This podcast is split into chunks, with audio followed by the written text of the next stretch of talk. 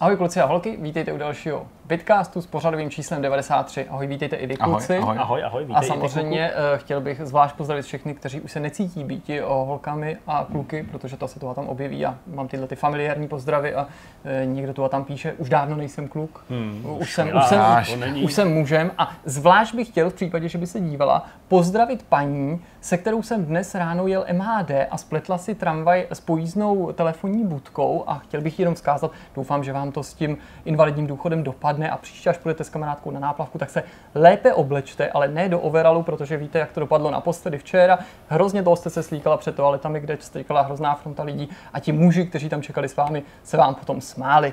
Dobrá, tak to máme vzkazy, já hezký, jsem to takový zmínil, takový volejte řediteli, pražský, ale bez eh, ředitele. Storky. A teď, kluci, přejdeme k tomu, co nás dnes čeká. Tak eh, kde mám začít? Jsem takový nervózní, tak třeba u Petra. Co, co jsi pro nás Eh, připravil?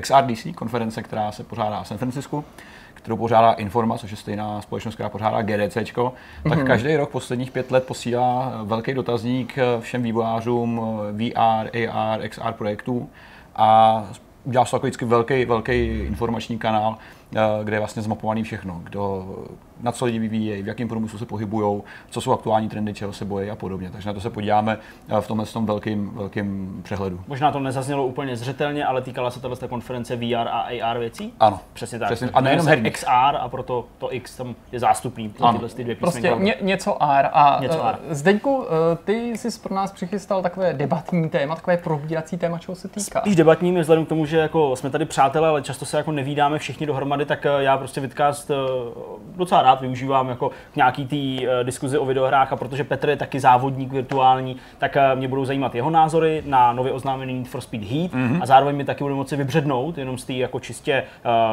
dejme tomu, informativní nějaký stránky nebo novinářské stránky Mhm. a přinést i nějaký náš pohled, nějaký naše dojmy eh, z toho, jak se nám to líbí nebo nelíbí, co si o tom myslíme, jaký jsme to chtěli a Mhm. jaký to třeba bude. Eh, Takže o Need for Speed.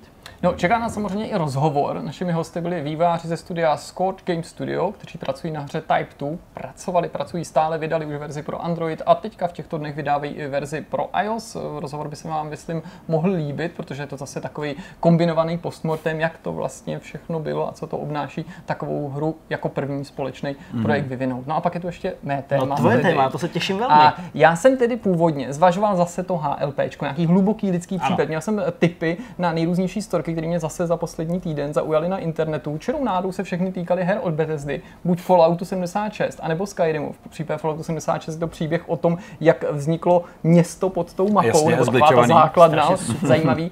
V případě Skyrimu jsou to hned tři možný příběhy, kterým Mhm. se možná ještě někdy budeme věnovat textem nebo v nějakém jiném povídání, ale jenom kdybyste byli nedočkaví. Jednak to byl eh, příběh eh, Modera, jemuž zemřel pes, Pes, a on se ho rozhodl zvětšnit v této hře. Ano. Pak úplně skvělá story o člověku, kterému se podařilo projít takovou tou akademí kouzelnickou hned někdy nevím, v prvních pěti hodinách Skyrimu nebo třech hodinách, mm-hmm. aniž by jedinkrát zakouzl v pravém slova smyslu. Máš věc, taky co hezký. se tam děje. A banálně znějící, nebo jako tradičně znějící, ve smyslu takových těch, dohrál jsem hru na něčem podivným, Mhm. mm-hmm. příběh, ale skvěle odvyprávěný navíc formou videa o tom, jak člověk dohrál Skyrim jenom z pochodní, Mhm. mm-hmm. dokončil Skyrim jenom z pochodní a je to mnohem jako zajímavější nebo náročnější, než by se mohlo Mhm. zdát, nejen protože tou pochodní je těžký někoho umlátit, ale co to všechno obnášelo, na kolik překážek narazil, no ale to všechno zbledlo závistí, protože Věrbl. kletba Medn znova udeřila A je, je. a je to vážnější než kdy dřív.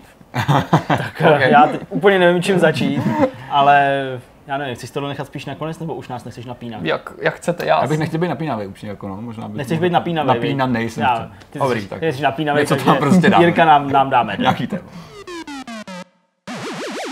Pojďme tedy na kledbu eh, jménem Madden. Já myslím, že úplně na začátku, než se pustíme teda do vyprávění toho nového příběhu Ano. nebo nový další části, další kapitoly eh, tohohle, téhle ty legendy, tak eh, určitě je nutný malinko zrekapitulovat, o čem, se, eh, o čem se vlastně chceme bavit a čeho se tahle ta legenda týkala. Kletbu Medin už jsme tady probírali Mhm. v jednom z minulých eh, vidcastů, v podstatě stála na počátku toho našeho textového No, seriálu, pravda. který běží na webu o herních Herní legendách, mýtách, prostě urban legends ve světě digitální zábavy a digitální Mhm. kultury.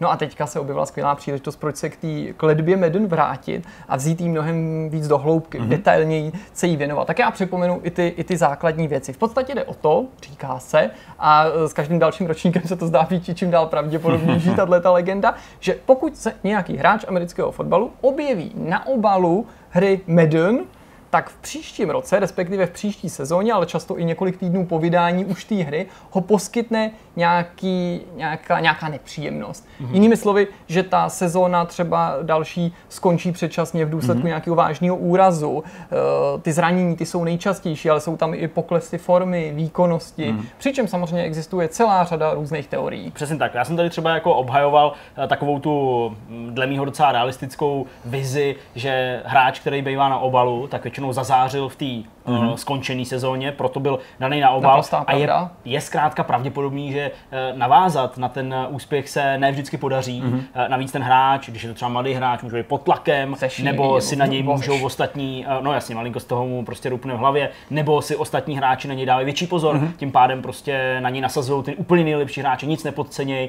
Jo, když je to já nevím, fotbal klasický, tak mu mm. prostě dají pořádně pokouřou, tam prostě někde zrolujou a, a, prostě zlomí mu hnátu a tak. Takže to je takový moje vysvětlení, mm. ale přesto, když eh, si to vyprávěl, tak eh, to možná nebylo úplně Částečně no. se to tomu přikládá určitě na vrub, taky se samozřejmě říká, že ten americký fotbal je takový jako fyzický sport, že jo, takže tam to zranění velmi hrozí, mm. jako podobně jako třeba při hokeji a podobných prostě disciplínách, že to je jako mm. jasný, že to k tomu zranění inklinuje, a že možná tam je i část toho sebe naplňujícího se prorostlí, ten takzvaný terminus technicus, jako že když si něčeho bojíš, že třeba můžeš spíš něco udělat a že tomu jako napomůžeš vlastně nechtěně, nebo že na sebe přivoláváš i třeba neuvědoměle nějakou tu pozornost třeba těch soupeřů a že to pak k tomuhle tomu vede, závist, všechny tyhle ty okolnosti můžou hrát roli. Faktem ovšem je, že přibližně z 22, 23 hráčů, kteří se za ty poslední leta objevili mm-hmm. na obalu uh, této série Madden NFL, jich eh, drtivá většina uh, utrpěla buď nějaký zranění nebo nějakou jinou nepříjemnost, v čehož důsledku tedy ta další sezóna rozhodně se nedala mm-hmm. označit za úspěšnou, vůbec by se nedalo mluvit o nějakém comebacku na ten obal. Zajímavý taky na tom je, že se ta kledba samozřejmě projevila bezprostředně poté, co se hráči začali na obalu této série mm-hmm. objevovat. Protože to nebylo od jak živa, protože až do roku 98 byl na obalu této hry a myslím, že to je od roku 88, kdy vyšel první díl. 86. 88. 88 byl ten první díl mm-hmm. té série Madden. Tak to byl po 10 let John Madden. No, byl to, byla to tato osoba, osobnost, podle, podle níž se samozřejmě ta, ta série jmenuje. Mm-hmm. Ale hned v tom následujícím ruce se to objevilo poprvé, konkrétně tím nech, ne, ne, ne, jako nešťastným mm-hmm. debitantem byl Garrison Hurst, což je hráč, který si bezprostředně po vydání hry Madden 99 zlomil kotník. A ten se mimochodem objevil v PAL verzi, což tady zdůrazním z toho důvodu, že je to důvodem, proč některé verze Maddenu 99 měly ještě na obalu Johna Medna. Mm-hmm. Jasně, což ještě té předchozí Tak a navíc podobně jako uh, v případě jiných sportovních her samozřejmě v jednotlivých těch letech a teritoriích může docházet na tom obalu Pravda. k nějaký obměně. Teďka bychom si dlouho mohli povídat o tom, k jakým všem těm zraněním docházelo. Byly tam zlomeniny třeba lítkových kostí, teď jsme tady zmínili ten kotník, byly tady z úplní zkrácené sezóny nebo na dlouhou dobu nějaký přestávky. Měli jsme tady třeba i vězeníčko, to nebylo no. třeba bezprostředně, ale po, po nějaký době, že se nám mm-hmm. objevilo i vězeníčko, bylo to hodně pestrý, ale ačkoliv nechci jako, jako nějak křivdit tomu sportu, tak vím, že americký fotbal u nás není tak populární, ty jména těch hráčů většinou diváků budou nezajímavý mm-hmm. nebo neznámý, tak já jako nechci vlastně to povídání omezit na výčet, že bych vám říkal, ten člověk tomu jasně, se stalo. To ale berte to jako fakt, že skutečně drtivá většina hráčů, i když, když hledáš, najdeš, to si uvědomu, mm-hmm. jde tam identifikovat teda nějaký, nějaká ta nepříjemnost, která je postihla. Přičemž tedy pro všechny ty případy platí, že většinou teda útočí tato ta kledba hned v tom dalším ročníku nebo v následujícím uh, roce, jen co se ta kameru, sezóna jak v Evil Dead, tak vždycky letím tím lesem a pak někoho chytla. To eh, dobrý, že zmiňuješ Evil Dead, v této souvislosti se zmiňuje třeba film Nezvratný osud a, a ne jasně. úplně tak náhodou, protože se ano, a to už jsem tady minule taky zmiňoval, eh, uvažovalo, samotná EA v roce 2010 uh, eh, mluvila o tom, že by natočila film, který bude věnovaný této Madden kledbě. Nakonec ale v roce 2014 řekli, že žádný takový film dělat nebudou, ačkoliv nemělo se jednat tedy o horor, ale o komedii, právě byly tam nějaký přirovnání eh, k tomu nezvratnému osudu, i když to byly spíš takový jako pokusy o humor, konec konců mělo být, teda mělo se jednat o komedii, ale já myslím, že si samotný je jednak uvědomili, že to pro ně není úplně dobrý. To není A navíc no, v jasně. průběhu několika let EA ústy různých svých zástupců tvrdili, že tomu vůbec jejich výváři nevěří, že tomu hráči nevěří a tak dále. Navzdory tomu, že tomu nikdo nevěří, nebo jakože opakovali se hlasy, že a, a ty hráči se nikdy nebojí, oni jsou vždycky na to dotazovaní, tak jste na tom obalu, jak co tomu říkáte, co, nějaký nepřínosy, máš takový, ne, v pohodě, je to pro mě velká čest, teda v pohodě, je to pro mě velká čest, jsem samozřejmě nesmírně rád a, zas až tak a vůbec ničeho ale- se nebojím, no tak já jsem to chtěl jenom tak jako... No, jak který? Jsou větší než my Obránci jsou jsou, jsou, asi čtyřikrát já, ale nejsou zas tak velký. Tak, um, tak prostě samozřejmě se, jsou, jsou nebojsové, vůbec ničeho se jako nebojí, ale že jo, následně to udeří a pak už je to, je to jiný, tak možná si EA právě jako to rozmyslel s tím filmem, že by to vlastně nebylo úplně šťastný. No a současně ještě bych chtěl podotknout jednu věc, že navzdory tomu tedy, že hráči to spochybňují a vývojáři to spochybňují, tak eh, je pravidlem, že bookmakeri třeba vypisují sázky na to, Kdo, se za jak dlouho, kdy a co přesně se stane tomu člověku, co se zažitý na tom obalu. A tím nemyslím nějaký jako shady bookmaker, jo, někde ve sklepě, prostě v Harlemu, ale myslím, že se to normálně úplně standardně vypisuje. Takže ano, tahle věc neexistuje, milé děti, ale všichni na to radostně sází a všichni se těší, co se stane. A navíc, Samozřejmě, podobně jako u případě jiných sportovních her, se hlasuje i o tom, hráči hlasují o tom, kdo na, to, na tom obalu bejt. A dokonce samotná EA se nechala slyšet, respektive zase její lidi, ačkoliv tomu vůbec nevěří, mm, mm, ta jasně. neexistuje, že je dost pravděpodobný, že někdy to hlasování dopadne tak jako divně, že možná ty fanoušci vlastně hlasují pro člověka, který ho nemají rádi, zranit. No, aby náhodou ten jejich favorit neutrpěl to zranění. Ale samozřejmě neexistuje to. Ah. Tahle ta kledba vůbec neexistuje. No a tím se dostáváme No, pojďme. do žhavé současnosti. Mhm, A ještě k informaci, že série Madden v posledních třech ročnících, počínaje i ten, který teprve vyjde, to znamená Madden 20, používá technologii Frostbite. To je taková zajímavost, protože vám to tady vlastně říkám, ale je to důležitý pro to další povídání Někdo světe divce. já to poprvé to bylo v roce 2017, eh, to byla Madden 18, jak to tak bývá, 19 to měla taky, ale to mm-hmm. bude mít i 20. No a na obalu Maddenu 19, to znamená ještě toho předchozího, mm-hmm. se objevil hráč, který se jmenuje Antonio Brown. A vypadalo to dlouho, že uh, nějakým jako nějaký h- hrozbě této klodby se vyhne, že, že tomu unikl, že třeba jako naruší tenhle ten řetězec, který je jinak poměrně pevněj a o, ukovaný. Až do chvíle, kdy se ve sportovních eh, jako článcích Jasně. začalo řešit, že nemůže trénovat chudák Antonio Sakra, a že to to? vypadá, že nám prostě hned začátek sezóny a že pár týdnů, asi nějaký zdrženíčko, teďka jsme na to koukali, že ten americký fotbal se nám začíná hrát nějak z kraje září, prostě na podzim a to už vypadá, že on nám to nenastoupí, protože Mhm. milý Antonio má něco s nožičkou. A je. Antonio totiž vyrazil na kryoterapii, No, Frostbite, já jsem to Frostbite. říkal, že ho kousl mráz do zadku někam. Nevzal si správné obutí, nevzal si přezutí, tak jak to má být, nevzal si žádné přezutí, šel na tu kryoterapii, tam se nechal hezky kryovat. To je odborný termín, samozřejmě určitě. Ano, lékařské. Nechal se kryovat a měl frostbite na nožičce, protože frostbite spáleninu, znamená omrzlina. No jasně. název té technologie. No. no a teď jako to samo o sobě samozřejmě zbudilo uh, jako mnoho nadšených jako takových jako reakcí, ne ve smyslu, že by mu to někdo přál, ale jako, že to je divný. Zvlášť, když logo Frostbiteu se nachází v těsné blízkosti Antoniovy nohy na obalu Maddenu 19. Věřte, nevěřte, pán Riker nám to tady všechno vysvětlí. Ty. Což je takový je docela dobrý. došapný. Takže jako nejen, že ta legenda pokračuje, že udeřila znovu, že se to všude objevilo, že mnohem víc než herní média, který to už v podstatě ignorují. Hmm. To řeší sportovní magazíny. No jistě. pro který je to zajímavé, nebo sportovní média, To který téma, říkají, jo, a, teď, a všichni je to říkají, je to na druhou, jo, tohle je prostě, tohle je úplně totální potvrzení, jakože prostě přelilo se to na ten Frostbite, prostě dejte to logo pryč z té krabičky. Ale já jsem věděl, že tohle vám stačit třeba nemusí a že vám řeknu Já jako něco dobrý. ještě jako navíc, Tak jo. pojď.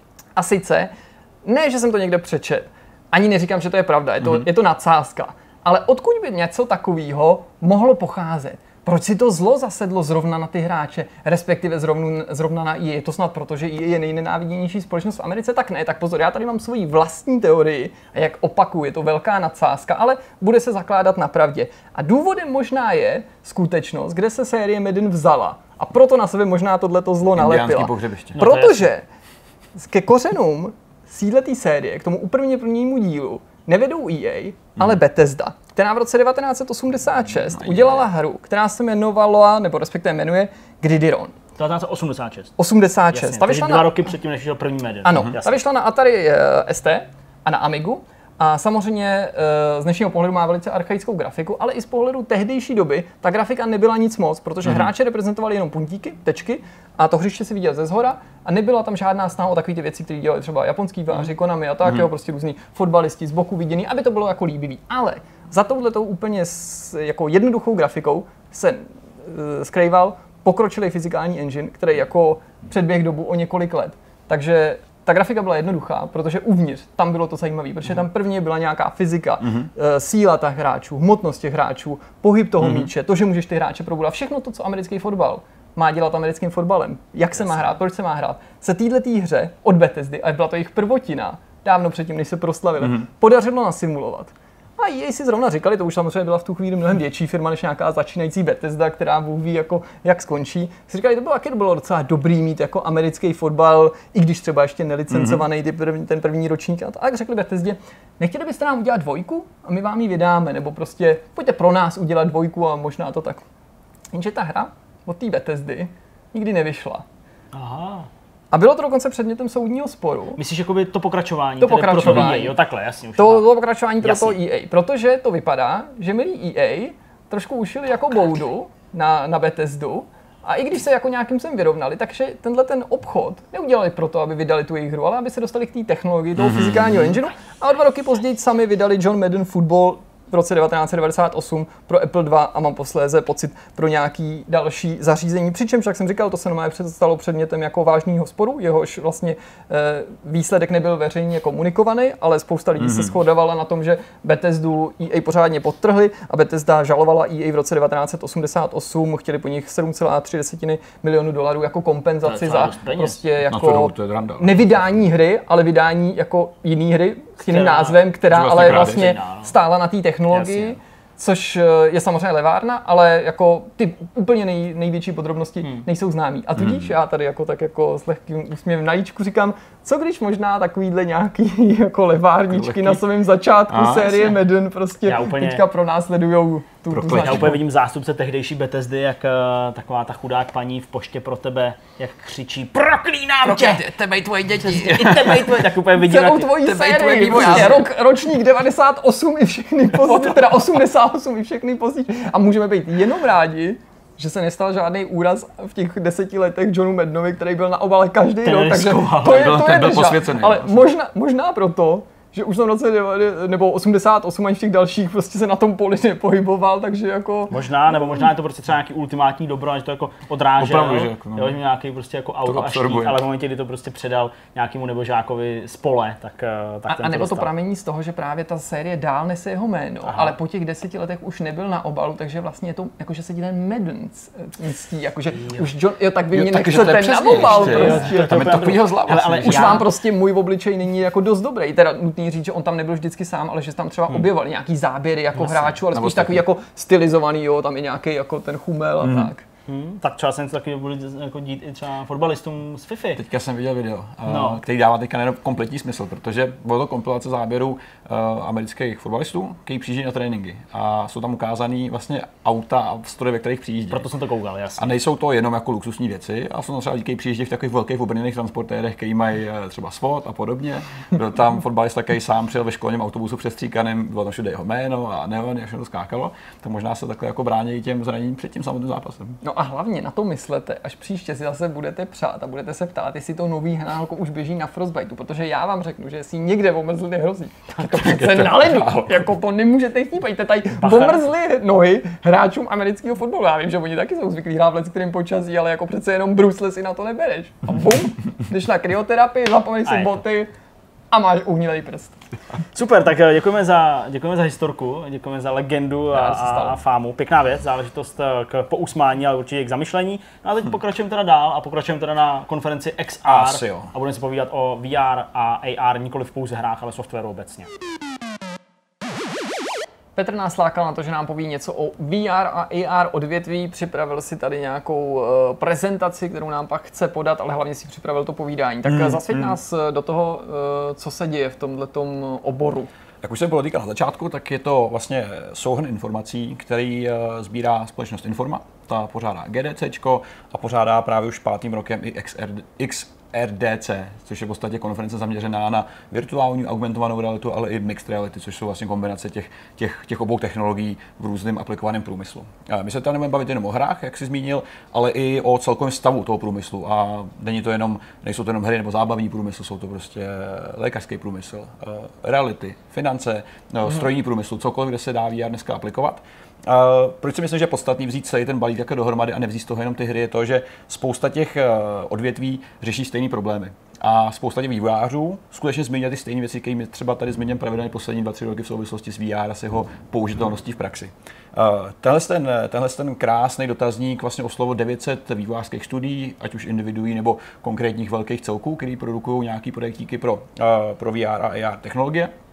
A víceméně se zaměřuje na to, eh, jaký projekty právě teďka dělá nějaký hardware, a eh, jaký jsou jejich plány, financování a vlastně způsoby eh, toho nasazování do praxe. První je vlastně rozšiřitelnost v každém z těch odvětví. A Jasně. kluci, zkuste si typnout, který, která část průmyslu je pořád nejsilnější, co se VR a AR týká. Dokáže třeba jako typnout když říkáš průmysl, tak to asi není medicína, i když pořád nějaký biotechnologie si dokážu. Já nevím, stavebnictví, nevím. Prostě. Hmm, já bych řekl jako obecně nějaký jako asi strojní průmysl, no. Jsou to pořád hry. Jsou to pořád hry. Uh, takový chyták. Takový chyták. Takový chyták. To, to bylo trapný. Uh, konkrétně, konkrétně, když se budeme o studiích, které dělají VR a AR projekty, tak můžou dělat pro víc průmyslů víc věcí současně. Takže, takže se to mixuje. Ale skutečně 59% dotázaných dělá hry pro, nebo dělá hry pro VR a AR. To znamená, hmm. že skutečně převádí hmm. a, absolutně dominují hry stále ještě. Okay. V závěsu je uh, zábavní průmysl. Aha, zábavní. 38% zábavní průmysl. Tím se myslí různý uh, takový ty různý útik, únikové hry a podobně. Hmm, Vy jste sami navštívili tady v Praze několik, několik těch místností a podobných atrakcí Jasně. a ty v tom, ty v tom určitě převažují. Vzdělávání, určitě education průmysl jako takový je taky velmi silný. A a dá se tomu vlastně vůbec říkat průmysl, ale to je asi vlastně jako... Asi, asi, asi jo, můžeme. Odvětví, jasně. Je to odvětví, je to prostě odvětví. Když platí za školy, průmysl. tak je to taky průmysl. Ano, jako do průmyslové školy, tak je to prostě průmysl, je to jednoduše, ne? Děkuji, že jsme to vysvětlil, já už jsem, o co jde, o já co jsem tápal letně. O co jde? A skutečně eh, naopak na druhé straně těch, eh, těch zatím ještě méně zastoupených je právě medicína například. Aha. To ale neznamená, že, že, že by třeba v tom nebyly peníze, že konkrétně v medicíně, ačkoliv se míň uh, vlastně projektů objevuje v tady tomhle odvětví, tak eh, současně víme, že medicíně je spousta peněz. A hmm. teďka víme, že spousta společností, která třeba poskytuje určitý simulátory pro eh, uklidňování dětí před operačním a podobně, tak eh, se získává granty za miliardy dolarů, protože je to pořád obor, který prostě může světu docela pomoct. Jo, to asi určitě. Tak oni doktoři používají často jakoby uh, už takový ty mikroskopické projekce, že, že jako koukají na ty televize, operují v podstatě tak, že jako čumějí na obrazovku a mají, a mají, mají, mají prostě jenom, jenom uh, ty jednotlivé prostě nástroje v ruce, tak uh, kdo ví, třeba to možná nebude tak efektivní ani v tom VR, to nebo jo, to jako těžko soudit. Tady to, tady to zmiňuji, že už jedna, jedna londýnská nemocnice používá, respektive chirurgové v té nemocnici používají třeba HoloLens hmm. v praxi a zkoumají tím konkrétní třeba část těle, protože HoloLens potřebuješ malý field of view, nemůžeš mít prostě velký mm. obraz a potřebuješ detail něčeho jako relativně kvalitní. A na to HoloLens fungují velmi dobře, takže typicky nějaký těžko dosažitelné místa jsou nejdřív zprojektovaný právě přes HoloLens a oni se můžou mm. naklánět podívat se přesně do toho prostoru a připravit se velmi dobře vlastně na tu operaci. Já jsem skoro okolností teďka nedávno čet, že zkoumali, nevím kde samozřejmě, jsem tomu nevěnoval takovou pozornost, ale na nějakým špitále zahraničním mm. samozřejmě právě možnost využití HoloLens konkrétně mm. nebo jiný takový takovýhle rozšířený reality při operaci, protože by se přece jako selským rozumem nabízelo, že ti to usnadní tu operaci a při výuce a že tam bude vlastně jako promítat ten obraz a ty budeš vědět, co, co dělat. A prej jako, eh, jako bys měl vzít nohy na ramena, kdyby ti někdo něco takového jako nabízel, nebo se mm-hmm. taková budoucnost měla přiblížit, protože ten mozek těch doktorů, jako mm-hmm. zkušených chirurgů, to nebyl schopen vůbec to zvojení těch no, informací jas, akceptovat, ano. a že oni se nebyli schopni soustředit na ten zákrok, když jim tam jako, ne, že by jim to přesto lítalo, ale že prostě no prostě pro tuhle tu jemnou práci toho chirurga, To že asi to asi bylo nevhodný, ačkoliv si může říkat, hele, to musí být přece super pomůcka. No. Pořád tam přesně ještě nějaký delay mezi tou komunikací, když na to koukáš, a když pak víš přímo tu samotnou věc jo. před sebou. Jako pořád tam je ještě takový mentální blok. Možná třeba budoucí výuka, která na to bude už jako brát ohled, už třeba bude lepší. Hmm. Co se týká platform, které jsou momentálně nejrozšířenější a které jsou nejoblíbenější z pohledu vývojářů, ať už ve hrách nebo v ostatních odvětvích, tak eh, určitě pořád převažuje Rift a Oculus Rift a Hmm. HTC Vive. Ty převažují z toho důvodu, že tady byli jedni z prvních, eh, byli jedni z prvních masově rozšířitelných a do dneška současně poskytují řadu programů pro spoustu tvůrců, kteří do toho chtějí nastoupit třeba jako koníčkáři, kteří prostě chtějí vyvíjet aplikace pro AR a VR. Hmm. Nicméně v posledním roce se objevuje jeden zásadní, eh, jeden zásadní přístroj, což je Oculus Quest.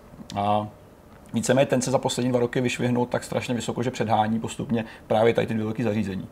Dokážete si typnout proč? Eh, Uhodnete asi, co je ten důvod? Protože to je developer's kit současně. Současně a, a ještě je bezbariérový. bezdrátový, To je to nejzásadnější, protože to, co my jsme tady řešili třeba sou- v souvislosti s PlayStation VR, tak eh, součástí toho dotazníku je pak i nějaký psaný, eh, psaný appendix, kde vývojáři konkrétně zmiňují, co se jim nelíbí. A v drtí většině případů se opakuje přesně ta, ta, ta, to množství kabeláže, ta vlastně nepřenositelnost, ta složitost, ta komplexita toho všeho. A Quest tady to z velké části eliminuje. Takže se tady podíváme na nějaký žebříčky toho, co se, co se vlastně teďka děje uh, v té oblíbenosti na konkrétní platformy. Skutečně víme, že tady ten první dotazníček říká, uh, jak, na co vyvíjíte svůj aktuální, aktuální projekt. Mm. A skutečně vidět, že z velké části jsou tady právě i, i mobilní platformy jako iOS a Android se svýma AR možnostmi, protože mobilní hry v tomhle tom hodně taky těží. Mm. Nicméně HTC Vive aktuálně 24%, eh, do toho se ještě nabízí Oculus Quest, který už má taky 24% a Rift 29%. To jsou čísla, které jsou teďka aktuální. Za pár měsíců si to Quest docela povodil. To Velmi rychle. A tady to jsou ještě aktuální projekty. Když si jdeme ještě níž, tak tam je porovnání právě předchozí zkušenosti. To znamená, první je, jaký byly předchozí projekty. Mhm. A tady vidět, že Vive byl jasně napřed, stejně tak ještě, ještě, ještě samotný Oculus 30, Rift ten ještě a. Oculus Quest ještě rok zpátky vlastně měl 12%, což bylo strašně málo. Ale Ale když to reálně jako vlastně nebylo ještě nasazený to Přesně zařízení, tak, a bylo že to vlastně jedno z prvních. Teďka se podíváme dál na co vlastně výváři plánují další projekty dělat. To je zase další. Mm. A tady už jasně vidět, že, že HTC Vive 24% se pořád tak nějak drží, mm. ale Quest už nasazuje, už má 28%. To jsou Skoro vlastně Rift, nadcházející projekty, které který prostě budou už dělaný čistě na Quest. Zajímavé je, že tam nikde není uh, perfektně fungující uh, Nintendo, uh, Nintendo To se možná ještě dočkáme, ještě přijde Ne, čas. jasně. Nicméně jsou tady třeba právě tam i Google Google, že Cardboard. Cardboard, i Cardboard Daydream. Daydream, no. Ty Daydream. A jakohle třeba Google Cardboard má 8%, ale PlayStation VR má třeba 10 nebo 11%, takže eh, asi To je tolik. docela eh, hustý, když je srovnáváš docela věc, kterou si uděláš krabici v doma. podstatě z kartonu z banánů, že jo. Ale zase je tam přesně tady ten důvod asi ten, že je to opravdu bezbariérový a jednoduchý na implementaci, Asi, což je, což je, co se budeme povídat pořád ještě velmi atraktivní pro spoustu lidí. Hmm. Když jsme se tady nedávno bavili o Nintendo Labo, tak asi víme, z čeho to všechno pochází Hmm. a jak snadný to vlastně může být. Ten AR kit pro iOS je taky populární, koukám o konec konců spousta, spousta samozřejmě her i aplikací obecně tu rozšířenou realitu na iOSu používá už několik let a mám pocit, že její popularita čím dál víc jako roste a Ano, že ano. se s ní obeznamují i lidi, kteří samozřejmě eh, by k tomu dřív pocitovali jistou nedůvěru nebo Přesně by je to tak nezajímalo. My jsme se o tom bavili už nedávno, asi tak dva měsíce zpátky, o určitém jako potenciál AR odvětví ve hrách a tam bylo vidět, že spousta titulů teprve vzniká a Hmm. je tam ještě pořád možnost z toho nějaký prachy vykřesat. Ještě pořád je to není tak nafouknutý a saturovaný. Hele, a baví vás, eh, nebo jako zajímáte se víc o VR nebo AR? Co je pro vás jako přitažlivější? Já AR používám aktivně, ne HoloLens, ale jako na mobilu. AR používáš, jo? A- aktivně. a- přijde mi, že jako ačkoliv je to futuristický, Jasně. mm, tak teďka aktuálně třeba s. Magdalenou u Pokémon Go, ale i u různých eh, navigačních věcí, takový ty to, Aha. u letadel, protože dívám se, co to nade mnou letí, kam to letí, flight radar, že jo, a tyhle. Jasně. Takže vlastně jako organicky u spousty aplikací, ačkoliv o tom ani neuvažuji, jako že to je něco futuristického AR, protože jakkoliv to zní jako něco cool víc do budoucna a prostě představili jsme si to původně, že to bude o těch průhledných helmách a takovýchhle, tak mi přijde, že už to reálně nasazený, ačkoliv to možná nevypadá tak cool jasně. jako v těch vizích. Takže to, o VR se samozřejmě zajímám, ale to mám spojený uh, prostě s těma tradičníma headsetama mm-hmm. a tam musím říct, že já jsem jako velký prostě odpůrce té kabeláže, jako už to tady padlo, jenom bych opakoval to, co říkal Petr, ale prostě až do té míry, že prostě já strašně chci hrát tu hru, ale při představě, že to tam jako rozbaluju, tak prostě jako To na to se vykašlu radši, jo, že pro mě je to jako ne, ne, nevýslovně větší handicap, Hmm, ta kabeláž, než kvalita grafiky, jo, že radši budu hrát mnohem hnusnější, mobilní, ani ne Quest, ale jako úplně cardboard fakt, třeba. klidně No, cardboard, jo, jasně. a z- zvyblbnu se s tím chvíli, než bych prostě to instaloval. To je pravda. Já jsem na AR, na iOS zkoušel aplikaci, která je vlastně užitečná v tom, že, ti, že si vlastně vyrobíš půdorys svého pokoje. Mm-hmm. No, prostě jasně. zkoumáte hry a je to fakt vtipný a funguje to velmi dobře. Tak on tam to měření, jakoby, co tam je, jakoby To je ta taky metr, no, aplikace, jasně. ten metr taky funguje. To funguje, já jsem To To taky základní, popsal já od jsem jiných aplikací, nebo. IKEA ti Hmm. umožní tam dát ten jejich skutečný nábytek a nejen IKEA, to jsem použil taky několikrát, dokonce v tom měřítku všechno, takže si Mhm. můžeš do svého prázdného bytu naskládat v tom AR a chodit, to, to je fakt bomba. Jako. To je dobré. A on se pamatuje prostě, jako když se na to podíváš, tak si prostě pamatuje super. pozici. To to je fakt dobrý. A jedním z největších průkopníků AR vlastně obecně ve světě teďka společnost Magic Leap, která dělá vlastní braille, vlastní AR braille, ne VR braille, ale AR AR, braille. jasně. Je to takový malinký headsetík na hlavu, který si prostě nasadíš a skutečně přes ty čočky vidíš věci v prostoru, ale v tom typickém AR procesu, který máš normálně přes mobil nebo interpretovaný přes nějaký počítač. Hmm. A, a Zatím vlastně řeší velmi podobné problémy jako VR, eh, tím, že je to vlastně bezdrátový, tak zase řeší problémy s bateriemi, eh, s určitou kvalitou zpracování a podobně. Nicméně jsou jedni z prvních, kteří to používají takhle masivně a získali vlastně před rokem asi 3 miliardovou investici, takže očividně se s tím Pěkný počítá peníze. a, a daří se jim celkem fajn. Eh, Samozřejmě ten průmysl se za posledních 5-6 let dost změnil. Eh, Spousta titulů, když vyšly právě první VR eh, Braille a podobně, tak většině adaptovali stávající hry. Byly to prostě existující tituly, ať už s nějakým updatem, který by přidal určitý VR prvky, nebo nějaký spin-offy, které byly postaveny na těch hrách, jako třeba Dirt Rally, uh, Drive Club VR a podobné věci. Jasně. Tak dneska už 52% projektů, který eh, s VR pracují nebo s AR, tak už jsou čistě zaměřený na tuhle věc. Hmm. Opravdu vzniká už on purpose pro, pro ten konkrétní účel, že už to není nějaký, eh, nějaký další To je určitě cesta. No. nějaká nástavba. Ale samozřejmě to bylo, to je, to je daný časem a je to vlastně úplně logický krok, který prostě může nastat, až se rozšíří ten samotný, ten samotný hardware. 16% z těch dotázaných eh, dělá aplikaci, kterou dělá současně pro AR, eh, nebo pro 2D klasické zobrazení i pro VR a AR, což je docela taky velký číslo. A pak je tady nějakých 5%, který, eh, který nejdřív udělají normální apku a pak ji teprve budou portovat pro VR a AR účely. Takže skutečně převažuje větší, větší část těch, který, který už prostě budou dělat aplikace přímo pro tohle.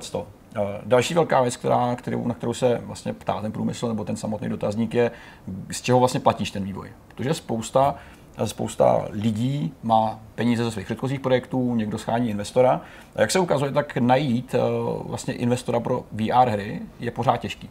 A je to těžší Hmm. než třeba v konkrétně normálních eh, projektech klasického softwaru, klasických hrách. Hm, Tomu věřím, no. Těžce uchopitelný třeba pro spousty těch investorů, Přesně tak. představit, v čem je ta výhoda, nebo jasně. Nutnost mít i pro to zaří- zařízení Přesně, toho člověka, aby jsme to ukázali. Přesně tak. že jo. Budou to mít zájem, když musí mít zařízení za x tisíc korun. Jo, Přesně jo, tak. A to jsou přesně věci, které zmiňují právě ty dotázaný, že Hmm. když řešili uh, právě financování s investorama, tak už jsou hodně vybíraví. A přesně z těch důvodů, co říkáte vy, malá rozšířitelnost, vlastně velký riziko při tvorbě opravdu dobrých aplikací Jasně. a uh, všechny ty problémy, které jsme zmiňovali vlastně Jo, dohromady. relativně malý trh taky, že jo, prostě Pořád. omezení. Který je ještě, samozřejmě no. daný zase věcma, o kterých jsme zmiňovali. Což to ale bylo- pro nějaký chytrý investory, nebo chytrý prostě mm, třeba agresivnější, nebo jako který si víc věří, Vizionář. zase může být jako Určitě, lepší, že ten trh určitě. je malinký. Ten risk je velký a odměna může být ještě větší. Ale říká se, To že ty zákazníci jsou dost nevyspytatelní. Konec konců i Palmer, Lucky to glosoval v tom smyslu, jako, a výváři třeba Eve, jo, jakože jedna věc je prostě hmm. rozšíření těch zařízení, kolik jich máš, kolik jsi jich prodal, To je pravda. součtu konkrétně klidně těch konkurenčních. A druhá věc je, jestli ty lidi nějaký hry kupují a kolik a kolik lidí to má prostě někde ve to jako je třeba pravda. my, že jo. To je pravda. Tady z těch dotázaných vlastně 41% zmiňuje, což je velký číslo, že používá svoje stávající vydělané peníze skrz jiný projekty, skrz nějakou minulost. To znamená, když budu mít studio, který dělá 10 let hry, tak pak ty peníze použiju na vývoj něčeho, co chci já dělat, co považuji za důležitý ve VR a AR prostředí. Jasně. Logický krok, hm, funguje to tak normálně. 23% používá svoje vlastní peníze. To znamená svůj vlastní kapitál, Ale- který já disponuju. To je- Eh, Typicky tady to číslo hodně nabourávají právě přesně eh, lidi, co jde jako koníček, co chtějí prostě něco vybudovat a případně risknout a něco vytvořit. To je Že jako nemají nějaký ambice, že prostě v tom netopí 100 tisíce přesně dolarů, tak, jsou to relativně malé peníze třeba. ale už to jsou jejich vlastní peníze, byť malý, který do toho ano, musí dát, ano, jasně. No. přesně tak. To je, to je vlastně druhá největší položka. Eh, 27% platí přímo klienti, což jenom poukazuje na to, že ten průmysl kolem, jako je, jako je právě strojní průmysl, jako jsou finanční věci, tak ty si objedná věci na zakázku. Není to klasický herní No, trh jako my. Tě- prostě prostě vyviňte nám tohle. a Potřebujeme tohle a oni to zaplatí. Hmm. Ale i tak to není snadný, eh, protože To určitě ne. protože eh, třeba ten pokles toho, eh, toho financování je třeba z pohledu toho, kolik to dáš vlastních peněz, o, o proti minulému roku menší. Mm-hmm. Takže tady spousta různých fondů, které jsou ochotní investovat, ale současně, jak jsme se bavili, není to úplně, úplně, úplně snadný a ne každý na to slyší. Um, pokud jde o výdělečnost eh, AR a VR věcí, tak tam je to trošku horší. Uh, hodně tu tabulku nabourává právě fakt, že to jsou zamíchané i hry. Protože Jasně. většina, drtivá většina uh, těch, těch tvůrců mm-hmm. tady zmiňuje, že očekávají nějakou návratnost třeba v nějaký středně dlouhý nebo dlouhý době, což může být uh, cokoliv od jednoho třeba do deseti let, klidně. Uh, zatímco u her to bude asi právě ta kratší část, no, mm-hmm. ten short term, protože víme, že u her závisí hodně na nějakým prvním vydání, prvním dojmu, který když se podaří, tak ti možná startovat kariéru nebo tě potopit. Současně ale tady to, tady to pak tady i položka, 6% lidí říká never. To znamená, nikdy se mi to nezaplatí, nikdy to nic mít nebudu. Ale stejně to dělá. Deprese, A stejně to dělá. hodně zvolená černá Depression, barva. Přesně tak. A tady to přesně poukazuje na to, že spousta, spousta těch projektů jsou prostě vládní věci, hmm. jsou to věci zaplacené na zakázku, jednorázové platby a často i vysloveně nevýdělečný, nevýdělečný projekty pro, pro, pro edukaci a další věci. Stejně tak, že jak jsme se bavili o tom, vstupuje do toho spousta eh, nadšenců, kteří prostě rádi dělají věci a nečekají, že se, že se zaplatí. Hmm. Uh, to znamená, to byly nějaký hrubý čísla. Teďka jsou tady vysloveně ještě zmíněný konkrétníma autorama uh, problémy, věci, kterými se teďka zabývají, věci, které jim třeba přijdou dobrý a které jsou špatný na tom samotném průmyslu. Uh, financování je jedna z věcí, kterou vlastně vypichu jako první. Hmm. Najít ty peníze eh, je těžký pro malý studio a pro malého vývojáře, protože většinu velkých investic skroupnou právě ty velký studia, eh, velký fondy, které pak zase stejně skupují ty malý. Takže najít, eh, být, být, být nadšenec a chtít najít peníze pro svůj projekt není vůbec snadný, pokud nejsi extra talentovaný. A současně teda ta největší, nejvíc často opakovaná potíž je prostě v tom, že kvalita VR Braille je prostě hrozná skrz právě kabeláž, pořád se tady prostě točí neustále to omílaný, že ta základna hráčů je moc malá, základna uživatelů. Proč je malá? Protože samozřejmě ten hardware je docela drahý, je těžko přístupný a všichni, všichni víceméně značeně právě přivítali ten quest, který tady toho hodně odbourává, který prostě může Jasně. jednou stát za tím, že VR braille budou použitelný napříč denním životem bez nějakých větších překážek. To je vlastně ten cíl, který chtěli všichni dosáhnout, který eh, vlastně všichni věří, že když se když nastane, tak se můžeme dostat do stavu, kdy VR bude běžně použitelný pro každého z nás bez nějakých větších eh, investic do čehokoliv s tím spojeného. Uh, takže to byla jedna, jedna z těch uh, podstatných věcí. Říkáš, to budou rozdávat politické strany v rámci předvolebního boje za pár Přesně tak. Budeš tam mít sice všude jejich reklamy. si kvestíky, všude polepený. Každý ráno ti zbudí babiš. Pokud jde dotaz. Nebo kdokoliv jiný, koho chcete. No, jasně, jasně, kdokoliv vás straší ve spánku, jak vás může probudit. Babička. Uh, kdo, pokud jde o, nějakou, o, o nějaký jakoby dlouhodobý výhled na to, co vlastně vydrží nejdíl, co si z toho uh, trhu ukousne nejvíc, tak všichni uh, v 76% uh, se shodli na tom, že to bude AR že AR skutečně bude držet tu větší část trhu. Skrz tu hmm. aplikaci, o kterých jsme se bavili, dá se použít na všech možných místech i třeba jako, jako rozšířená realita, jako nějaký dodatečný modul pro běžné věci, které my v životě děláme, takový ty uh, science, uh, různý panely, který se dotyku, dotyku, dotýkáš a vlastně ve stylu HoloLens a podobně. VR pořád bude ještě, ještě nebo to je to samozřejmě jako nějaký hodně, hodně subjektivní taky, výhled do budoucnosti. Taky jsem uh, chtěl zase jako učinit své pověsti za dost a zmínit, že v těch AR aplikacích vypadají hodně zajímavě, možná ještě víc než v těch VR, ty různé jako lascivní aplikace, mm-hmm. protože možnost jako promítnout tu nahou osobu, vidíte, jak jsme genderově vyvážený, nebo bytost, třeba klidně i syntetickou formu života, mm-hmm. v případě, že to je vaše preference. do toho skutečného prostoru, přímo do vaší domácnosti je myslím ještě mnohem zajímavější, než prostě hrát nějaký jako jako Virtual Canoe, nebo co to dělají ty Illusion, ty japonský Illusion, ne, ne autoři Mafie. Myslím samozřejmě to slavný studio, který stojí za hrou eh, Rayplay. To jsme probírali taky nedávno, Jo, jo, jo. No, někdy se tomu ještě pověnuju. Já to dnes jako jo, detailně sleduju. Super, super. Jeden, jeden, jeden z, eh, z motivů, který, který výváři zmiňuje, je, že krásou tady toho, tady toho vlastně eh, vývoje na AR a VR je, je rychlost, jakou se mění ten jak se vyvíjí technologie. Co, se mi to, je, to je hrozně pěkný, ale současně je tam to, že se musíš adaptovat strašně rychle. A, což má samozřejmě své implikace na to, že se musíš rozvíjet, musíš, musíš neustále investovat do nových věcí. A pro nováčka, který chce uh, držet vlastně Eh, tempo, tak je to strašně náročný finančně i zcela logicky něco vytvořit na, na technologii, která se vlastně mění ze dne na den. Takže to, to je největší problém. Je celý takový jako kyborgský téma, teď já už tomu úplně cítím ty borgy, jak právě jak, jak, jak, jak, říká Petr, že musí se adaptovat, to jsou přesně věty, ty kapitány adaptovali se, přizpůsobili se, prostě naše fáze neúčinkují, prostě co budeme dělat. No, no. Pardon. Ale, sorry, já jsem trošku teďka... Uh, Jsi zborgovaný. Uh, já se omlouvám za to vyrušení, já jsem mě to prostě jako napadlo a musel jsem to říct. Ne, ne, ne, jste v pohodě, v pohodě, v pohodě, v pohodě, vracíme se Je potřeba se prostě přizpůsobovat neustále. Samozřejmě, to je, to je, to je jasný. Uh, spousta uh, vývojářů zmiňuje nějaké jakoby, jakoby milníky ve VR a všichni se vlastně shodnou na tom, že pokud jde o hry, tak Beat Saber jasně ukázal ze všech nejlíp, co se prostě dá s, s VR dělat bez nějakých větších kompromisů. Že skutečně všichni víme, jak se Beat Saber zadařilo zcela, zcela důvodně. Uh, a to je jeden z asi nejzásadnějších průlomů letošního roku, alespoň podle, podle lidí, co tady ten celý dotazník dávali dohromady, i podle těch dotazovaných, protože skutečně jsou uznávaný celosvětově jako jedni z nejlepších a vlastně i nejelegantnějších řešení pro, pro VR, což je, No, což je super. Koukal jsem na Twitter, Split, Jan Ilavský jsem trochu tak malinko stěžoval na ten uh, poslední update, ten, ten finální update pro No Man's Sky, mm-hmm. označoval tam Halo Games, označoval tam toho, označoval tam Shona Mariho Mm-hmm. a odpovědi se teda na tom Twitteru nedo, jako nedočkal, takže nevím, jak moc jsou významný. A Ne, přitom, já přitom to říct být, mělo to být to, mělo to být, že No Man's Sky díky VR updateu, respektive updateu přinášícím i VR podporu, rázem Mhm. nejrozšířenější jako titul s VR kompatibilitou díky předchozím Mhm. prodejím. Jedna z posledních věcí, kterou ještě tady vlastně vypichují ty samotní tvůrci a autoři, tak je fakt, že, uh, že ten medicínský průmysl, zdravotní průmysl je současně asi jeden z nejsilnějších a nej, nejvíc hmm. promising dlouhodobě, uh, který možná dokáže zaplatit i řadu studií, který třeba by chtěli dělat i svoje projekty, svoje hry, ale nemají to ještě úplně kapitál. A Jasně. skutečně dobrý, dobrý projekt, který může být součástí, je uh, vlastně schopný zafinancovat řadu existencí, který, který prostě normálně by nebyly možný, aby fungovaly. Tenhle ten reportík je, je dostupný i, i veřejně na webu XRDC. Můžete si ho stáhnout, ten si zadat nějaký údaj osobní, který pak oni samozřejmě použijou a možná líknou, jako to dělali ještě s E3. Ale doporučuji nás tam mrknout. Je to vlastně pěkný výcud z toho, co se všechno může, nebo co se všechno děje vlastně na pozadí. My se o VR vlastně zajímáme skrz ty hry docela povrchově. A ty největší věci se odehrávají vlastně v tom samotném strojním průmyslu a podobných opravdu odborných věcech, protože ty mají tak velký nároky na určitou specializaci, že ty vlastně pohání pak vývoj těch samot, toho samotného hardwareu, ze kterého my těžíme. Dobrý je, že, že, že ačkoliv hry převažují, tak samozřejmě pro nás hráče je to super, protože se dočkáme spousty projektů nových, velkých, pěkných, malých, drahých, levných, ale současně pro vývojáře je o to těžší tam s každým rokem nastoupit. A Beat Saber byl třeba jeden z prvních, který ještě byl v takový tý, v tý nějaký mezní hodnotě, která nebyla úplně, úplně, úplně špatná a s každým dalším rokem to bude těžší a těžší.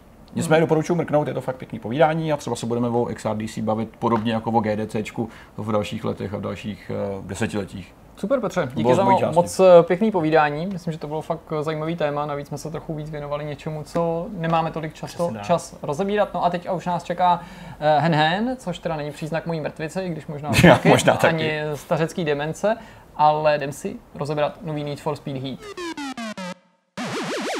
Zdeněk nás na samém začátku lákal, že si probereme nové Need for Speed Heat, tak pojďme na to a od čeho bys to rád odpíchnul? Já bych to asi odpíchnul rád eh, ještě od těch spekulací. Mhm, začněme tam, to jsou já nejzajímavější. totiž jako To jsem taky chtěl. Já to totiž nedokážu neříct. Já, já prostě, když jsem jako včera sledoval ty zprávy, včera tím myslím jako ve středu, byla středa, že jo? Jo. Eh, tak jako když se prostě i na těch zahraničních webech začalo jako spekulovat o tom, že to bude Need for Speed z 80. let, tak jsem chtěl opravdu rozkousnout stůl a Jirka je mi svědkem, já jsem byl fakt naštvaný, protože ta celá jako fabule, Hmm. jo, to prostě celý vzniklo úplně z ničeho a přitom jako se o tom vedli, ale i prostě různě na Redditech a, a na nějakých jiných zahraničních webech, ale i na českých webech, prostě spekulace, jako jo, to bylo skvělý 80, hmm. tyjo, tam prostě dobrý auto. Lidi už psali seznam auty, Jo, jo, už tam budou, cars, Já jsem dokonce četl, že to bude v Miami, že jo, tam prostě lidi si spojili to Heat a jako Miami, Miami Miami nebo já Heat, nevím, prostě takový to přání sen myšlenky a že někdo řekl, jako, že by to bylo fajn a na konci No. toho řetězce to bylo EA Hotovo. potvrdili. Já vám můžu prostě říct, že Uh, všechno tohle je jako zmatení, nebo prostě takováhle jako vlna neexistujícího hypu vznikla na základě videa, který jako ten den v tu středu, nebo možná v noci z úterý na středu, uh, hodil někdo do redditového mega threadu mm. o jako posledních lících a hodil to tam jako nějaký jako čerstvý info. To video bylo někdy z poloviny července, tuším, možná dokonce až z června, že to prostě bylo jako,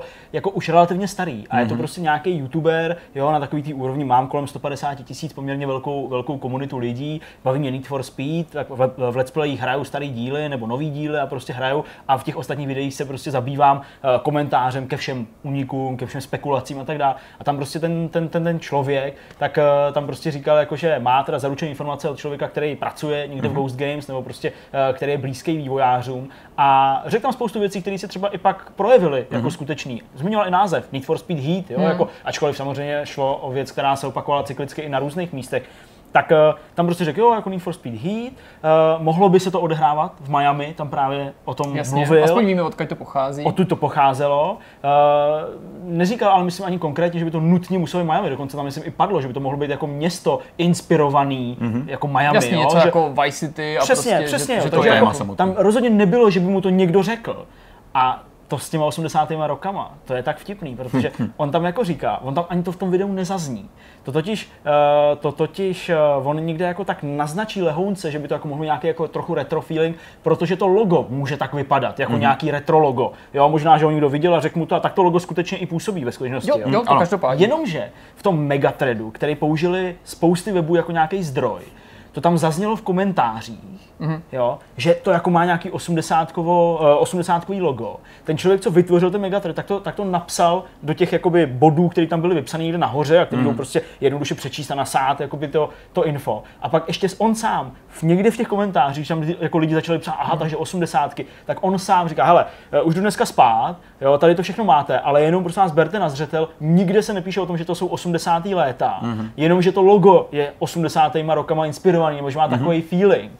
Ale prostě na základě tohohle, bez ohledu na to, že existoval už ten oficiálně vlastně uniklej obrázek, který má sloužit jako pozadí nějakého diskuzního mm-hmm. fora, na, na němž je nějaká, nějaký super sport, No a což v prostě večer lidi 80. vytahali ty miniatury z YouTube, z toho Miniatura z YouTube, videa tam a prostě tam byly ty moderní káry, tam byl ten Přesně, Polestar, že ta holka v tom Polestaru, mm-hmm. v, tom, v tom elektronickém Volvu, nebo mm. prostě to, tak eh, to jako jasně implikovalo, že to 80. ale prostě pořád to jelo a, a seznamy aut a, a prostě bude to, mm. jako, tak to jsem fakt myslel, To že se z toho jako no. opravdu podělám. Ale, to zase je- mi se líbilo ta, ta reakce, nehledě na to, jak je, jak, je, jak je byla vyfabrikovaná, tak minimálně ta reakce nějakého pozitivního očekávání zase pro mě třeba jako přesvědčila v tom, že lidi by pořád ještě chtěli Need for Speed, dobrý Need for Speed, který jako No by byli takhle to takhle jenom jako říkají? A nebo to jenom říkají, samozřejmě já nevidím nikomu do hlavy, hmm. Ale třeba já, můj vztah Need for Speed teďka takový, že já, mě ta hra nějak extra nezajímá, hmm. stejně taky jako nesnáším, nic to, mezi nimi to vlastně nezajímá, je to vlastně úplně Jo. jako další Need for Speed, který vycházejí. A to je vlastně daný tím, že posledních, já nevím, pět let, vlastně od uh, začátku téhle generace konzolí, kdy vyšel Payback první, pokud se nepletu, No, tak to byly všechno vlastně úplně generický, téměř totožný hry, které se snažili pracovat s takovým příběhem, který byl jako eh, velmi mech. A každá z těch je vlastně byla úplně totožná ve svém základu a trpěla stejnýma problémy, který oni neřešili. A to se dostalo do stavu, kdy vlastně přišly série, které předehnali vlastně ve všech ohledech, jako ve všech možných ohledech, Vis Forza a, a, a podobné tituly.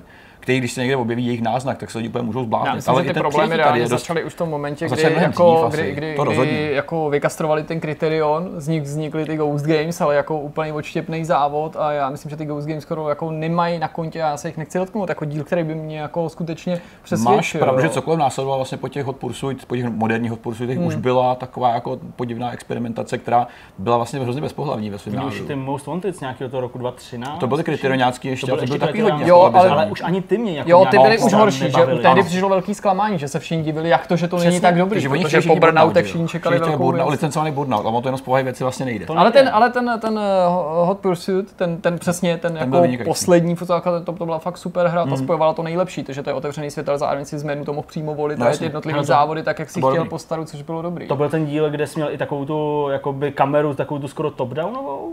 To si nevybavu, To si to nepamatuju, asi to si nepoužil, nemyslím. že to nedokážu říct, ale bylo to samozřejmě, bylo to v tom jako county, nějakým jo, to speciálně fiktivním pobřeží, že Jo, tak to nebylo, poušť a jo, takový. to už Policajti to, to a- nebyl to. tenhle díl, Hmm. ale, ale ten byl super, ano. To, Ten byl to, vynikající. My jsme bezprostředně po tom odhalení točili dojmy, to ve tak. kterých já jsem byl jako zdrženlivější, protože jsem říkal, prostě to je spravodajský formát, ve Přesně. kterém prostě jenom trochu vyjádřím nějaké emoce, trochu jsem tam zapochyboval. Mhm. Využiju tohle, že tohle je prostě diskuzní věc, ve které Tak to prostě jsou celý o emocích, takže bych chtěl říct, že se samozřejmě jako nechci před, předčasně nad tím lámat hůl, ale mi to jako vůbec netrefilo do vkusu a já jsem tím Mhm. od, odhalením zklamaný. Prostě samozřejmě hodnotím tu hru na základě toho, co je zatím vidět, nehrál jsem jí prostě, ale nějaký, nějaké mě promlouvá a to, to, si, to si nemůžu odpustit. Jako úplně mě fascinují řeči o tom, že hráči údajně, a oni měli vyslyšet, chtěli víc kustomizace, víc aut a víc výzev. To je prostě nejblbější floskule, jakou Je jsem to kdy v dějinách jako jo. vývoje prostě videoher čet. Strašně mě to fakt jako naštvalo. Ne, ne? nebo jako jo, jako je to prostě taková jako věc, která ti přijde jako zjevná, že to je opravdu jako něco, co ty hráči skutečně chtějí, ale, Ale já, já nevěřím, že tohle jako- jim někdo říkal, že tak. tohle, tohle Ano, chtějí. Já ano. jako myslím, že to totiž reprezentuje. Já ne, nehodnotím jenom blbostý věty. Já prostě tím říkám, že oni si prostě z nás dělají prču, když říkají, jako, že tohle jim někdo říkal. To jim totiž nikdo neříkal. Já jako, jasně, že každý jim říká něco jiného, protože každý má jinou představu o těch správných nídech. Jasně. Ale prostě tohle nejsou věci, které se objevují. V těch hmm. Tam nikdo nepíše, ty máte tam málo Audi, ty tam víc aut. jasně. jako to, jako jo, nějak, nějaký děcko to tam možná napíše, ale svoje auto tam lidi mluví je- o stylizaci, lidi mluví o tom, jestli tam třeba nemají vykopnou příběh a takovéhle No, věci. Mně nepřijde, že ten díl, podle toho, co řekli, nese jakýkoliv známky toho, že se poučili Ano, z těch minulých. ano. Prostě Tak. zase tam mluví o příběhu, zase je to prostě mix prostě Carbonu, Most Wantedu, Undergroundu zmlatlaný dohromady, zase prostě nějaký ilegální báboli, prostě každý díl, to, to, fakt vypadá jako, že EA vůbec neví, co s tím mají dělat, hmm. nebo ty Ghost Games, protože jednou prostě hlásají, že už nikdy žádný auta, DLCčkový mikrotransakce, pak zas něco nějak v nějaký podobě, pak se vrací tam k těm kořenům. Tohle měl být návrat ke kořenům už proto, že to má oslavit 25. narozeniny té série. Hmm, Ale je. jaký série? Já tu sérii nepoznávám, já ji neznám. Jo. Lidi píšou na Twitteru, v diskuzích, prostě starý dobrý undergroundy.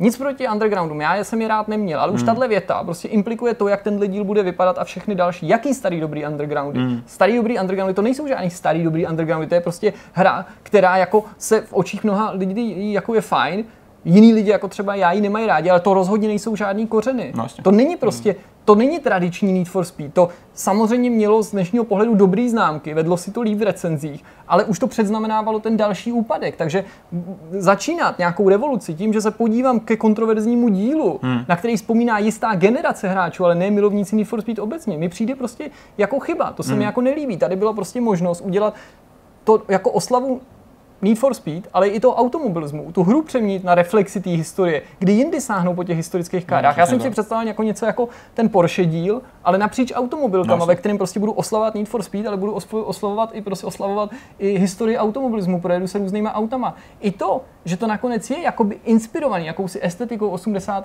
let, ale není to v 80. mě vlastně vytáčí, protože je to přesně hmm. poplatný téhle době, ve které je všechno jenom jako. Hmm. Protože lidi milují věci jako že z 80. ale nesmířili by se s tím, kdyby to bylo z 80. Jasně, nám by se to líbilo, nějakým lidem tamhle by se to líbilo, věřím, že spousta našich diváků by to ocenila, ale to gro, ten mainstream, by to jako nechtěl, oni nechtěli jezdit ve starém golfu, takže se ukazuje, že mnohem odvážnější byly i ty kritizované díly, jako ten Duran, který ti nabídnul GT, golf prostě z 80. let nebo normální káry, protože tyhle lidi by to nesnesli, kdyby tam nebyl ten tuning, ta kustomizace, prostě ve, ve, ve, bří, obří bedny, prostě nadspaný do hatchbacku a, a podobné jako věci. Takže jako pro mě je to fakt úlet hmm. a jenom známka toho, že vlastně neví, co s tím udělat. Hmm. Ten trailer byl vlastně vykopnutý tím uh, úvodem, že, jo, že tady je nějaký skorumpovaný policista, který tě bude chytat po tom městě, což už je vlastně začátek, který já jsem přesně nechtěl. Já jsem přesně chtěl něco, co říká Jirka, v tom smyslu, že tam bude prostě auta, bude to o autech. A zase zase vlastně to celé vyprávění stejně jako v těch předchozích letech tím, že tady je prostě příběh nějakého skorumpovaného policisty, který tě bude nahánět a víme, že tam samozřejmě budou se v tom figurovat že policejní honičky, on bude používat právě proti nějak, jako proti tobě nebo ten závodníkům. Ale já jsem z toho fakt takový taky rozčarovaný, no, ale současně budu to hrát stejně jako všechny Need for Speed, už z té stránky toho, že mě to zajímá, chceš to prostě vidět, jak to vlastně dopadlo. Jasně. Ale už ten trailer jeví ty stejné známky jako hmm. předchozí díl, úplně totožný, totožný věci. Mě na to mrzí, eh, to, co už tady víceméně Jirka jako říkal, že se budu částečně opakovat. Mě prostě mrzí, že tenhle ten díl fakt jako uh, není žádný výroční díl. Hmm. Jo, já jako rozumím do určité míry, že se třeba chtěli uh, posnažit uh, a jako skloubit do sebe to, takový čistější závodění, to má být přes ten den, mm-hmm. s právě jakoby tím undergroundem, který ta generace, jo, prostě těch aktuálních hráčů, nebo prostě hráčů, kteří jsou mladší, tak pamatuje a má ho jako za ty začátky, mm. byť to tak vůbec není. Takže mně přijde, že jako tou skladbou, tou náplní se jako chtěli prostě zavděčit a jako vzpomenout, jo, dát vzpomenout, že měli jsme nějaký díly, mm. který jsme měli třeba Shift nebo Pro Street, jo, a tak dále, není to tak dávno a prostě byli tady, máme tady Jasně. prostě underground, vy jste je chtěli, tak to dáme prostě do noci, protože to k tomu patří, ale ale přesně mi tam jako chybí Eh, to ryze tradiční. Hmm. A vlastně, a teďka jako to nemyslím tak, že bych chtěl střílet do vlastních řád, ale mě vlastně jako, když odhlídnu, kde se ta fáma vzala, ta představa těch osmdesátkových, jako skutečně osmdesátkových hmm. Need for Speed, líbí velmi. No, jo. Já bych to klidně jako vzal, tak protože, prostě protože uh, ačkoliv je tady spousta nějakých jako mm, zábavných projektů nebo zábavných jako děl, který právě tu, ty, ty osmdesátky se, se snaží přiblížit hmm. uh, někdo víc, někdo míň, hmm. tak uh, já si myslím, že by to jako teď i v takový, já to tak jako cítím, taková jako retro vlna, která tak jako hmm. jako jede, že by to ty lidi prostě zkousli. Asfalt že by prostě vzali.